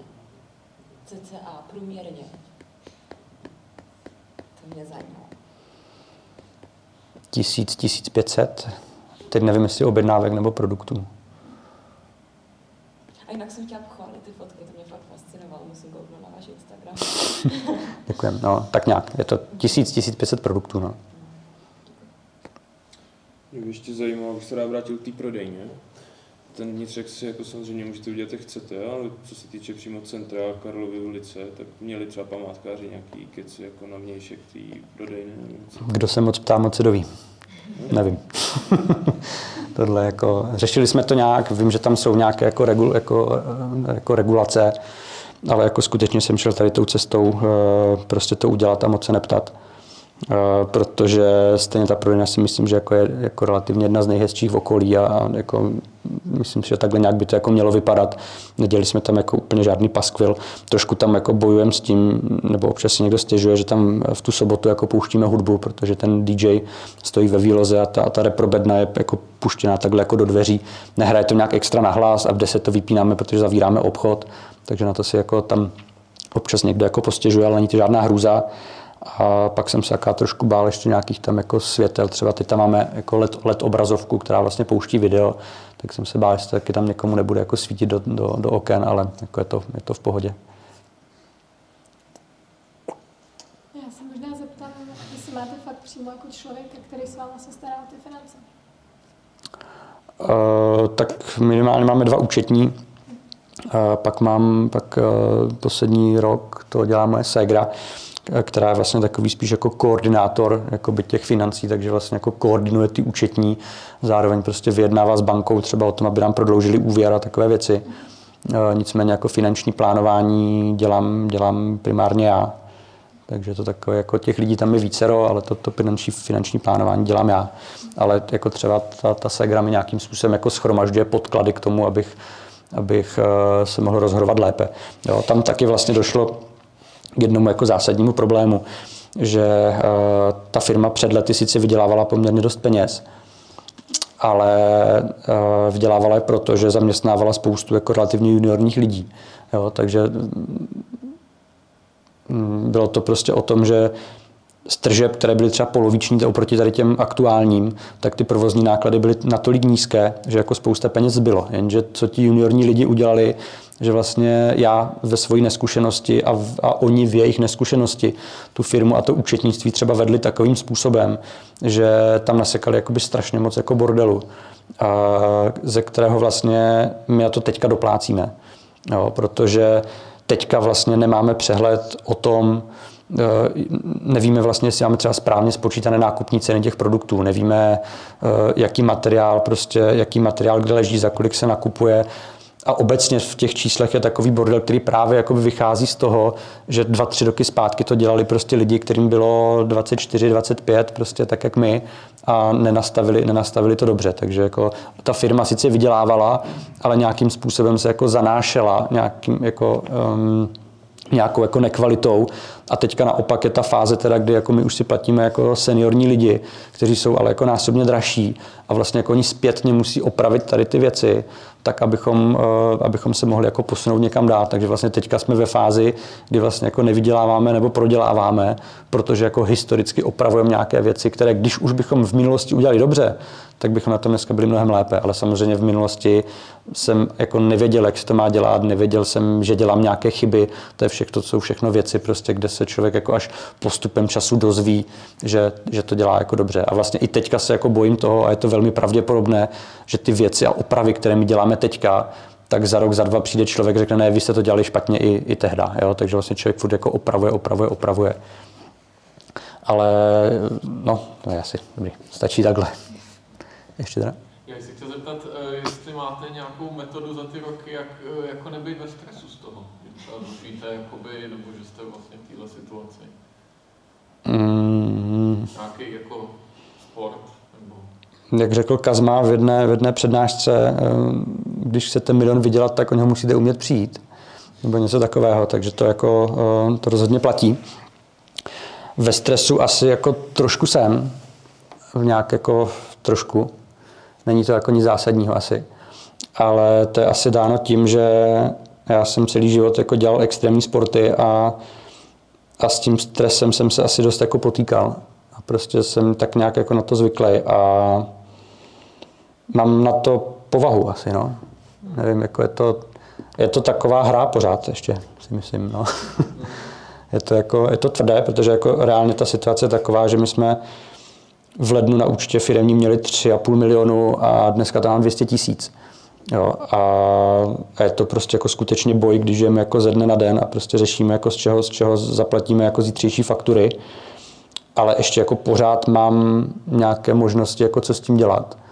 Jo, takže uh, buď teda zase třeba spustím jakoby nějakou sér, protože máme ještě nějaké množství těch produktů jako skladem, tak samozřejmě jako můžeme zase udělat nějakou jako výprodej, když ty peníze zase dojdou úplně, tak my můžeme spustit třeba nějaký jako krátký výprodej, který to zase jako, my jsme na Black Friday, uh, když jsme teďka vlastně poprvé letos dělali Black Friday, tak jsme prodali zboží za jeden milion za den.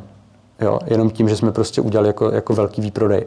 Takže ono jsou tady ty mechanismy, třeba průměrná denní tržba e-shopu teďka je třeba 50 tisíc korun. Tak na Black Friday jsme udělali milion za den. Jo, jenom tím, že prostě jako šoupnete, šoupnete ven ty slevy. Takže obecně se to děje tak, že prostě dochází peníze nebo úplně dojdou a už jako nemáte jinou variantu, no tak prostě tam šoupnete nějaký slevový kód 15-20%, sice teda přijdete o marži, ale aspoň prostě dostanete peníze na dalších 14 dní dopředu. Jo? Ono to samozřejmě tom té značce ublíží v nějakém dlouhodobém horizontu, ale vyřešíte tím, prodloužíte si ten, ten život o dalších jako 14, jako 14 dní. uh, tak měl jsem pár nocí, kdy jsem moc nespal, no, ale to je prostě tím, že ta hlava jako jede, jede, jede, jako že prostě ji nevypnu, jako to, nevím, nevím, do jaké, stres, stres jsem zažíval v době, kdy jsem se rozhodoval, jestli podepíšu ten obchod, protože tam to prostě bylo, to, to byla fakt jako velká věc, to bylo jako, to bylo jako to skutečně v té době znamenalo, že jako to může položit biznis. Teďka se ukázalo, že, že vlastně ho to docela pokládá. Ale tak tam jsem jako zažíval nějaký asi stres, jako pár dní. Ale jinak, jestli nemůžu spát, tak je to spíš proto, že prostě se nemůžu dočkat rána, že vezmu papír a, a můžu si tu hlavu jako vyčistit někam. Takže to spíš kvůli přemýšlení asi. Můžu ještě jednu otázku. A když jste začínal jakoby s tou výrobou, tak vy jste ze začátku si to sám třeba jako šel, nebo jste na to někoho měl, nebo jste hnedka začal s tou velkou výrobou už od začátku, že jste třeba... Uh, první roky jsme kupovali, kupovali trička, které, jako, ono se tomu říká jako reklamní textil mnohdy, ale jsou to prostě spousta tady různých jako tiskáren a firm vám vlastně jako nabízí katalogy, katalogy produktů, kde vy si vyrobíte nebo vyberete mikiny, vyberete si trička, dneska už jako i spoustu třeba jako jiných střihů a vlastně si na to jenom hodíte ten potisk a hodí se na to, hodí se na to, to logo. Takže jako částečně to používáme ještě do dneška u některých produktů, eh, ale jsou to prakticky vlastně jako jenom pánské trika, protože jsou jako velmi rychlé, velmi, velmi kvalitní a, a jako za dobrou cenu. A takže na začátku to bylo takhle a pak jsem začal oslovat nějaké návrháře ve svém, ve svém okolí, nebo zkoušel jsem sehnat nějaké lidi, kteří jako ty zkušenosti měli větší, aby vlastně uh, mi vytvořili nebo pomohli vytvořit nějaké jako první produkty. No.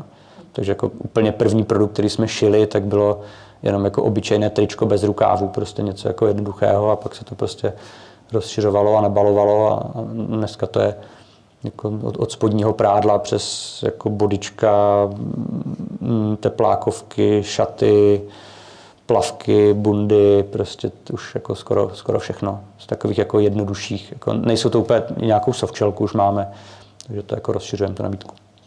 A můžu ještě jednu otázku. Co se týče takového aktuálního tématu, kdybych se vás zeptala, v jakém směru je vaše značka udržitelná? Nemám to rád, tu otázku. Já, jako, já nevím, co to znamená vlastně. Jako, to, um, všichni to píšou na e-shopu, my možná taky. A, ale já, jako, já, já nevím prostě, jako česká výroba jako je udržitelnější než jako turecká výroba, když si z Turecka stejně necháváme posílat materiál. Jo, takže v Česku ten materiál vlastně moc neexistuje. Eh, a jestli si jako pošleme z Turecka prostě šest rolí někde kamionem, anebo si ty role prostě pošleme už jako nastříhané na trička a někdo to v tom Turecku už je, tak vlastně jako nevím, která ta, která ta varianta je udržitelnější. Ta udržitelnost je prostě jako složité téma, má to poměrně jako, eh, jako, jako těžkou definici. velmi pěkně s tím pracuje Fresh Labels, kteří na webu mají vlastně jako nějaký dotazník, nebo respektive oni mají nějakou svoji tabulku udržitelnosti, podle vlastně vlastních parametrů, které oni sami si nadefinovali, tak hodnotí ty svoje značky a dávají nějaké hodnocení, prostě nevím, 0 až 5 hvězdiček na základě té jejich tabulky, takže třeba ti to mají zpracování jako velmi dobře. A, ale jako skutečně jako netuším vlastně, co, co, co přesně jako udržitelnost znamená. A jako já to dělám tak, abych se za to nestyděl. Dělám to prostě jako co nejlépe umím Nikdy jsem záměrně na ničem nešetřil, jo, jakože eh, vše, všechno to zboží prostě jsem jako vždycky dělal tak, aby bylo jako, aby bylo jako co nejkvalitnější. Teďka teda už jako trošičku šetřit jako začínáme, nebo, nebo občas třeba už jako nejdu po té nejvyšší možné kvalitě, protože si myslím, že ta situace, eh, možná i vaše situace prostě teďka není finančně úplně dobrá. A prostě kdybych jako šel po té největší kvalitě, tak si myslím, že už to prostě nikdo nekoupí. Jo, protože ta česká výroba je prostě jako výrazně dražší. Když to budeme srovnávat s nějakou azijskou výrobou, tak uh, azijská výroba je třeba o dvě třetiny levnější. Jo, to, je, to je prostě šílené. My se, jako, my se vlastně v té prodejní ceně porovnáváme tady s těma firmama, ale ta, ta pořizovací cena je úplně jiná. Jo. My, prostě, my, my tady Mikinu, já nevím, nebo třeba ty trička, které, ty trička, které jsme tady šili, teďka třeba to, co já mám na sobě, tak je, tak je koupený polotovar, ale to tričko, takhle kvalitní tričko, my jsme v Česku jako nezvládli za 10 let ušít. Jako, jako já mám tady, prostě odebíráme z Indie. Jo, a to tričko tady je o polovinu levnější. Eh, ve chvíli, kdy prostě ho chci objednat, tak napíšu e-mail, že jich chci 100 nebo 200 nebo 1000 a oni prostě, když je mají skladem, což většinou mají, protože to je prostě uh, relativně jako basic tričko, tak mi to za týden pošlou. Já zaplatím fakturu a za týden mám krabici prostě dokonalých, skvělých triček, které jsou z organické bavlny a, a prostě jsou fakt jako super. Pošlu to do tiskárny a za, za dva nebo za tři týdny mám hotový produkt. Jo, když to srovnáme s tou, s tou výrobou, kde uh, u těch složitějších produktů, tak tam ten proces skutečně trvá 6 měsíců, kdy vy jako s každým dodavatelem řešíte prostě knoflíky, zipy, látku, posíláte to někam do výroby, pak do té výroby musíte jezdit, musíte tam, jako je s tím jako strašně moc strašně moc prostě práce a jako reálně si myslím, že ta jako kvalita těch českých dílen jako není úplně vysoká. Jo, prostě mm, Česko jako možná v minulosti bylo, ale už rozhodně není jako uh, textilní velmoc. A když prostě si představíte, jak vypadá dneska jako čínská, já nikdy jsem tam nebyl, ale jako viděl jsem nějaké fotky, videa, když si představíte, jak vypadá třeba čínská, azijská nebo prostě indická nějaká výrobna, tak to je prostě jako obrovský barák, který má tři patra, jen, jen nabitý nejnovějšíma technologiemi a myslím si, že to vlastně má jako super úroveň, protože vlastně všechny světové značky, i ty nejvíc top prostě šijou tady v těch jako azijských zemích, zatímco prostě v tom Česku je to prostě přijdete někam a je to jako starý barák, je tam, teďka tam přijdete, je tam 13 stupňů, ženské tam sedí prostě v bundách u šicího stroje, pobírají minimální mzdu a jako ty stroje tam jsou prostě 50-60 let staré a myslím si, že jako ta česká výroba vlastně jako vůbec není jako takové pozlátko nebo, nebo prostě takový jako bonus, jak, jak si lidi myslí. Jo. Takže nevím, jako zatím, zatím v Česku šijem, um, ale nevím, jestli, jestli ta česká výroba má jako skutečně tolik benefitů, jak si, jak si zákazníci myslí. No. Ono to jako pěkně zní, ale, ale to je tak možná všechno. No. Takže hlavní důvod toho, že šijete v Čechách je primárně ten zákazník. Uh, hlavní důvod jako je to, že jsem to tak začal dělat, protože to pro mě v ten moment toho počátku bylo prostě jednodušší. Jo, takže jsme jako v tom nějakým způsobem, jako, nějak jsme tak jako začali. Mm, samozřejmě jako byl tam trend toho, že ta česká výroba ehm, že ta česká výroba prostě frčí, že, to jako, že na to jako lidi slyší. My jsme na tom nějakým způsobem jako postavili, postavili i tu marketingovou komunikaci a jako rád bych to tady udržel. Teďka, teďka eh, vlastně diskutujeme nebo jednáme s novou šicí dílnou, eh, kde, bych, eh, kde bychom eventuálně jako přešli která nám teda jako slibuje jako výrazně větší kvalitu jak produktu, tak hlavně i služeb okolo, jako dodržování termínů prostě a, a nějakou jako mnohem větší jako organizovanost, tak pokud jako to všechno vyjde, tak tady jako rád zůstanu, ale, ale reálně už jsem jako začal uvažovat i o tom, že bychom odešli a není to ani tak kvůli ceně, je to spíš jakoby o té kvalitě těch produktů jako a, a služeb jako okolo, protože si prostě myslím, že ty české dílny uh, prostě, že jim ujel vlak, jako jsou, jsou jako zastaralé a je to prostě, myslím, že to je dost jako špatně. Jo. To jsou fakt jako dílny, které za jako 10, 20, 30 let podle mě jako neprošly vůbec žádným vývojem a, a myslí si, že na jako starých prostě jako technologiích eh, to nějakým způsobem jako utáhnou a moc, moc to nefunguje. No. Komplikuje, komplikuje nám to život jako značkám. Mě by zajímalo, co jste třeba v minulosti měli, nebo plánujete do budoucna nějaký kolabo s nějakou firmou nebo s nějakým fotografem třeba, jako, nebo, s fotografem, s fotografem jo, teďka, za, nebo viděl jsem tady, eh, když jsem se díval na seznam lidí, kteří tady mají přednášet, takže po mně, myslím, je Lukáš Dvořák, nevím, jestli hned po mně nebo, nebo potom po mně. A pokud teda to je Lukáš Dvořák, eh, který já myslím, tak s tím teďka budeme dělat vlastně, eh, koupili jsme od něho dvě fotky, právě na tady tu sérii jako Back to the Roots, on je fotograf jako aktů, takže jsme od něho koupili teďka dvě, jako, nebo autorská práva na dvě fotky. Ta, tak to jsem rád, protože to je fotograf, kterého vlastně já sleduju úplně od svých jako počátků, jako já fotím já nevím, 18 let, možná jsem začal v 16, mi 34, takže vlastně jako od tady, od té doby už jako sleduju nějakého Lukáše Dvořáka a tak teďka s ním třeba budeme dělat jako tričko, tak to jsem rád. Uh, dneska jsem psal, dneska jsem psal tady do značky Prestiže, což je prostě, jsou tenisky, co nosí možná vaše babička, moje babička a, a já teďka. A tak jsem jim psal, třeba jestli nechcou udělat nějakou, nějakou botu s náma, protože to je jako stará zlínská firma, která dělá tenisky, takže bychom s nimi něco udělali. Takže jako zkoušíme to, máme teďka pivo na obchodě uh, s pivovarem Obora. Dělali jsme tam jako vlastní etiketu, takže odebíráme od nich pivo. Takže jako nějaké takové kolaby se dějou, ale jako úplně, že bychom v tom byli nějak extra aktivní, tak, tak to zatím moc ne. A myslíte, že by to mělo nějaký potenciál jako, jako rozšíření povědomí té značky? Uh, Jakože na poměr to, jak je to náročný se domluvat takhle.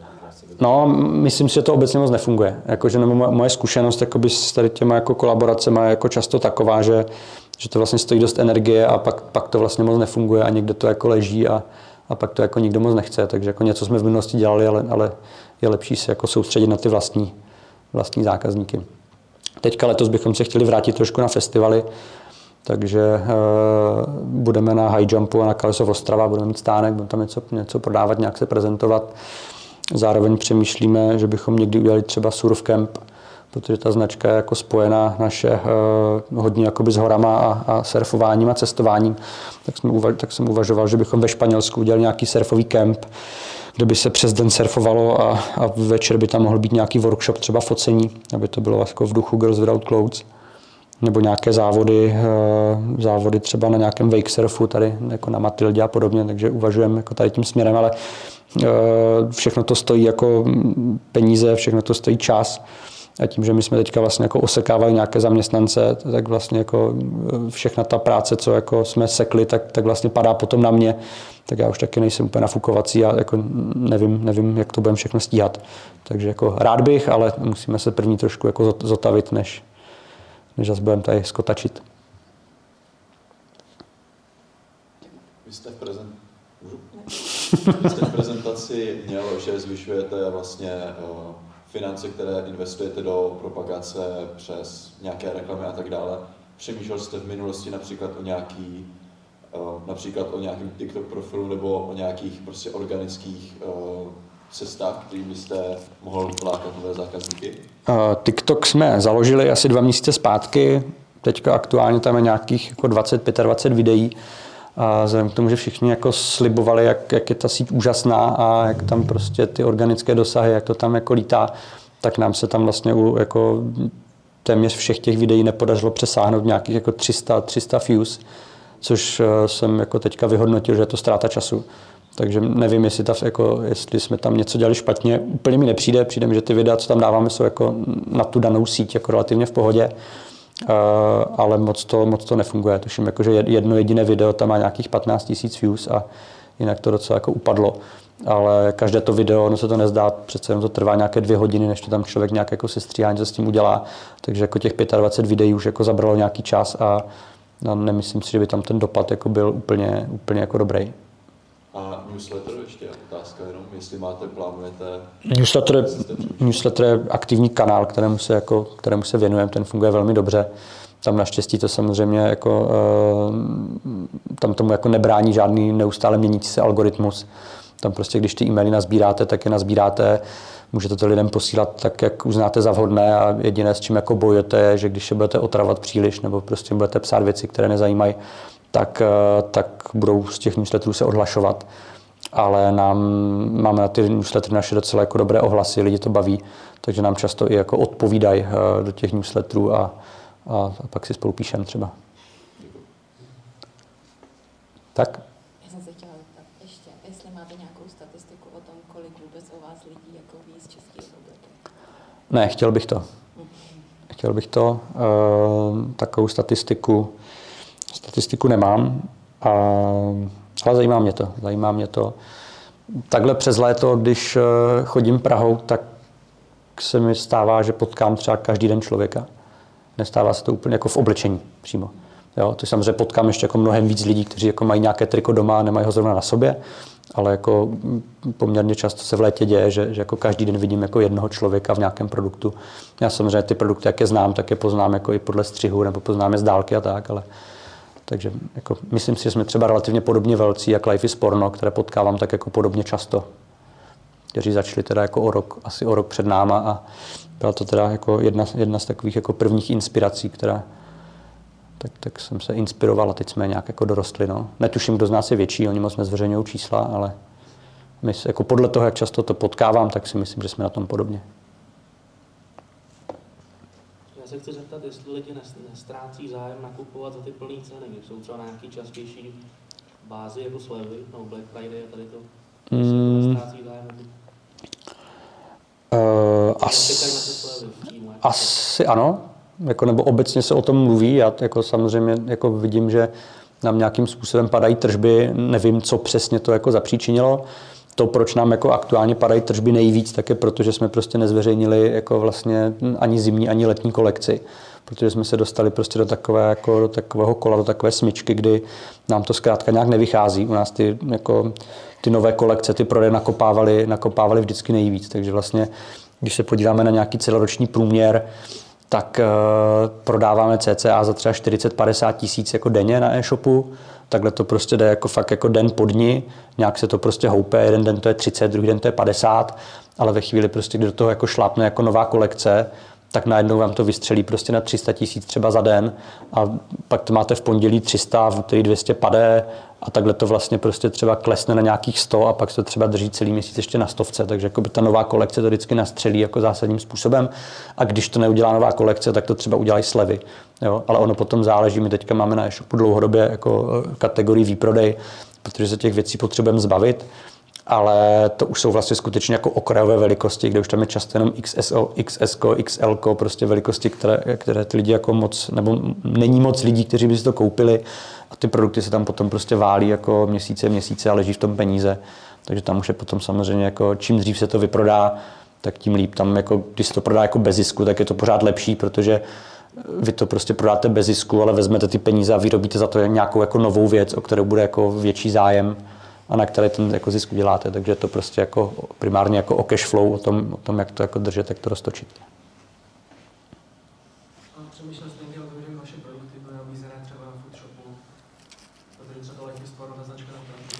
Jo, Foodshop uh, o nás neměl zájem, nabízeli nám Queens svého času, což uh, k Foodshop je teda koupil Queens asi před, před, já nevím, rokem nebo dvěma.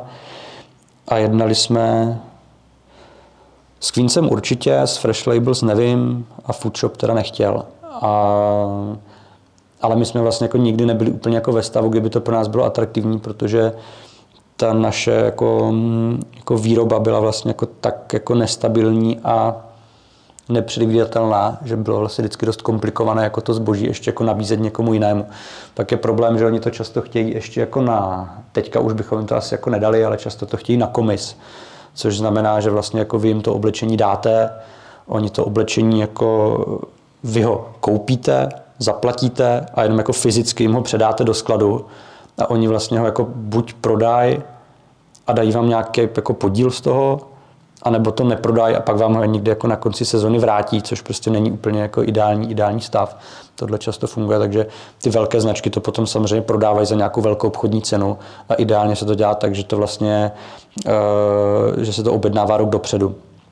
Velké značky, světové značky, tady třeba v Berlíně je veletrh, jmenuje se to Bright and Seek, a tam, nevím teda, jestli ještě je, ale jako v minulosti každopádně býval a tam se prostě někdy v lednu uh, sjeli prostě značky z celého světa, které tam jako v nějakých malých stáncích odprezentovaly čistě nové kolekce, ale byla to kolekce, která byla, myslím, na půl rok nebo na rok dopředu. A vlastně jako buyers, lidi jako z food shopů, Fresh Labels a podobně, tam na ten veletrh jeli, prošli si všechny ty značky a vlastně jako podepisovali se tam kontrakty.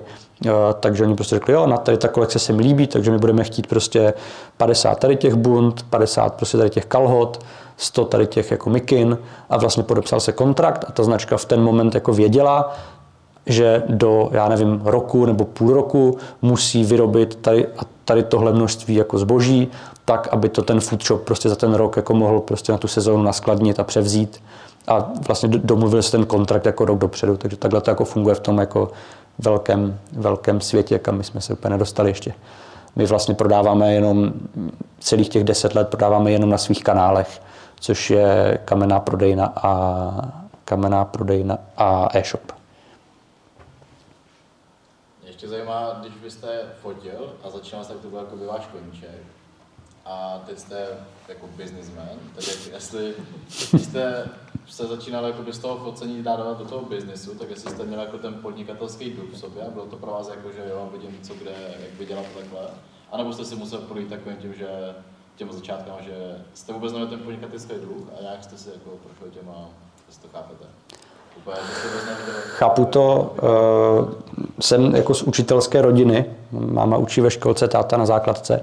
Takže jako podnikání ve, v rodině nemáme vůbec. V tomhle jako světě jsem nevyrostl, nicméně já jsem ho v sobě relativně měl.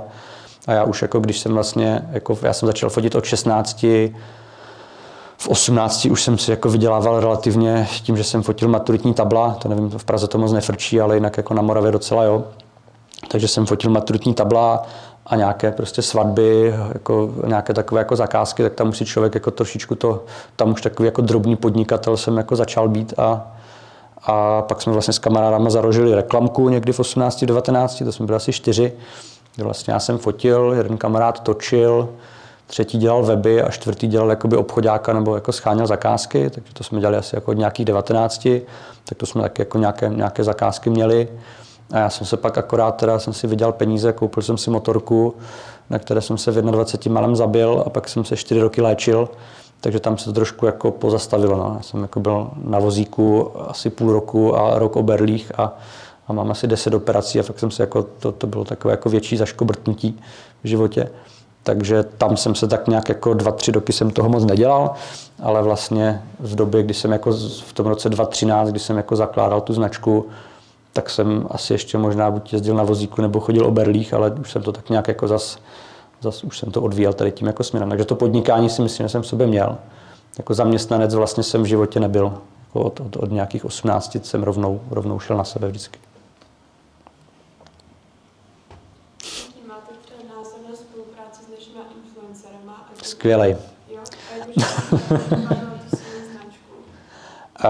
S influencerama nespolupracujeme.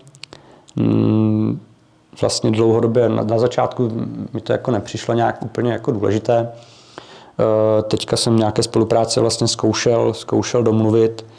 Nebo takhle, ještě rok zpátky jsme si najeli kluka, který se o ty influencery stará a udělali jsme s nimi nějaké jako kampaně asi za 100 tisíc. Vlastně těch 100 tisíc jsme rozdělili mezi nějaké tři lidi. E, ta návratnost tam nebyla bůh ví jaká. U, jako u jedné holky se, to, si ty peníze vrátily hned, a u dvou nebo třech dalších se to, se to jako nevrátilo nebo viditelně nevrátilo. Tam se to samozřejmě měří na základě nějakého jako promokódu, kterým vím dáte, protože ve chvíli, kdy jim dáte ten kód, tak zaprvé oni samozřejmě mají jako motivaci pro ty svoje, eh, pro ty svoje zákazníky, že jim dávají něco, dávají nějakou slevu, ale dává se to taky proto, že vy na základě toho kódu potom v e-shopu můžete trackovat ty objednávky, které ten kód použili a díky tomu vlastně jako vypozorujete efektivitu toho, toho influencera. Takže tam to asi ne, to nebylo moc úspěšné před tím rokem a teďka jsem to vlastně zkoušel znova a nebyl jsem schopný vlastně se s někým domluvit. Buď mi ti lidi vůbec nevzali telefon, neodepsali na mail, nebo, nebo jsem s nima třeba jako byl na schůzce a pak mi nevzali telefon a neodepsali na mail. Takže vlastně ta jako nespolehlivost tam je jako extrémní a myslím si, že jsem se fakt relativně snažil u některých lidí. Měl jsem na ně telefon, měl jsem na ně třeba kontakt přes nějaké známé, zároveň jsem těm známým třeba říkal, ať, se jim, ať jim řeknou, hele, bude ti volat Martin, prostě tak eh, tady má tohle číslo, tak mu to vem. A třeba jsem těm lidem šestkrát volal, napsal tři maily a jako neodpověděli a, a takhle to jako dopadlo vlastně jako se všema, s kým jsem, s kým jsem nějakým způsobem chtěl jako fungovat. A nebo teda některé jsem potom, potom jako dostal i někam na kafe a bavili jsme se a tam to potom ještě často ztroskotalo na tom, že vlastně řekli, že už jako o další módní značku nemají zájem, protože už těch klientů prostě mají tolik nebo mají nějaké svoje vlastní projekty, takže to moc jako nefunguje tady v tomhle. A zároveň si myslím, že ta efektivita už jako není, že už ta doba je pryč, jo, že ti influenceri fungovali prostě první dva, tři roky, což byla doba, kdy na sociálních sítích, na Instagramu byl velmi dobrý organický dosah. Byla to doba, kdy těch influencerů třeba nebylo moc a ještě si neuměli říkat peníze a těch značek, které ty influencery používalo, nebylo tolik. To znamená, když jste tady v té době s těma influencerima začal spolupracovat, tak jste jim dal prostě oblečení zdarma 10 tisíc korun a mělo to jako vynikající výsledky, vynikající prodeje, vynikající všechno. Dneska už to je tak, že ten stejný influencer už nebude chtít 10 tisíc korun, ale bude chtít 100 tisíc korun nebo 200 tisíc korun. Zároveň prostě, když se podíváte na ty sociální sítě, tak uvidíte, nebo na ten jeho profil, tak uvidíte, že on prostě každý den propaguje nějakou jinou značku, takže samozřejmě ta, ta jako důvěryhodnost a ta vazba s tím publikem potom jako nebude fungovat, protože prostě i ti, i ti, i ti lidé už ho prostě vnímají jako, jenom jako nosítko, jako reklamy, takže myslím, že ta efektivita těch, těch spoluprací dneska už jako tolik, tolik nefunguje. Nebo jako pro ty influencery asi ano, ale pro ty značky už si myslím, že tolik ne. Ale nevím, zase jako tolik zkušeností s tím nemám.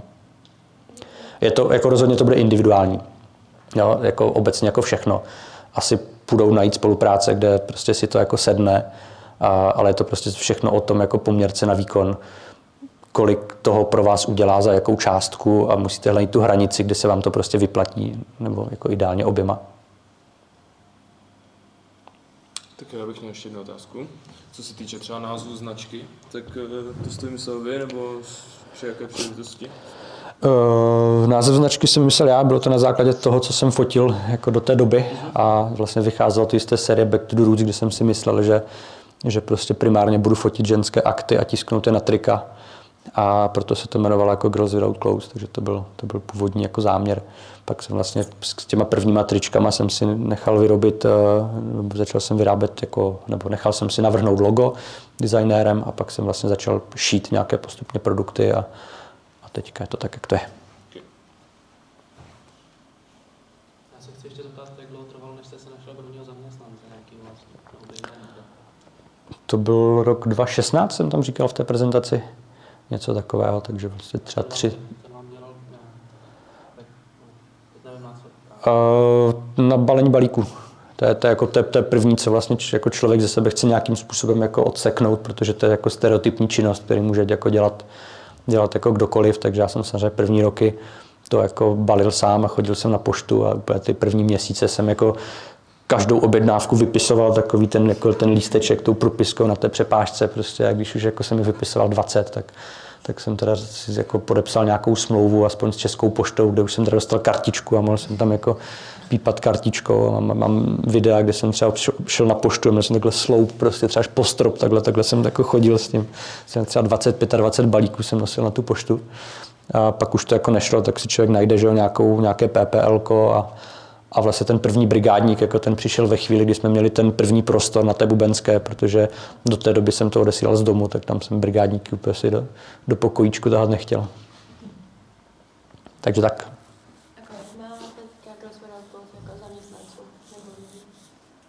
Hmm, 15 až 20 třeba. Říkám něco takového, nevím, kolik je na, na prodejně. Brigádníků a zaměstnanců. Takže 12. No, takže na prodejně jsou dva, dva eh, zaměstnanci a deset brigádníků. pak vlastně teďka jsme teda zavřeli sklad, ale na skladě byli, tam bylo dalších pět lidí, tak to je 17. No a pak vlastně jako v tom nějakém managementu, pak tam byli dva návrháři, tak to je 19 kolem financí další prostě. Tam záleží, ko, koho tam jako počítáte do toho, jo? protože to zaměstnanců jako takových vlastně to byli jenom lidi, kteří se vztahovali k nějakým fyzickým pobočkám, takže buď jako sklad expediční, anebo prodejna. Zbytek těch lidí jsou vlastně jako živnostníci, kteří pracují eh, často buď ještě na nějakém svém projektu nebo na nějakých jako jiných projektech a teď vlastně záleží na tom, jako kolik té jejich časové kapacity jako já eh, jako za, potenciální nebo jako zaměstnavatel chci. Takže jako někdo pro nás pracuje 40 hodin měsíčně, někdo pro nás pracuje 100 hodin, někdo vlastně jako téměř jako full time, někdo full time, ale jako těch lidí je třeba 20 nebo přes 20, ale někdo prostě pracuje dvakrát, třikrát tolik jako někdo jiný, takže to takhle. Vše? Tak jo, tak já vám děkuju. Byl jste...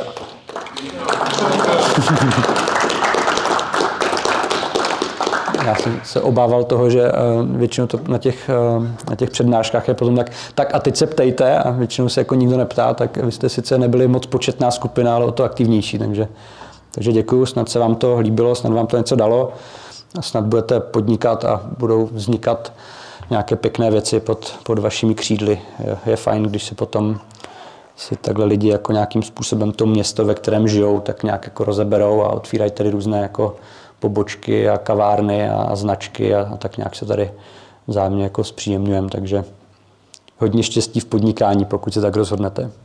Mám taky. tak jo, děkuji.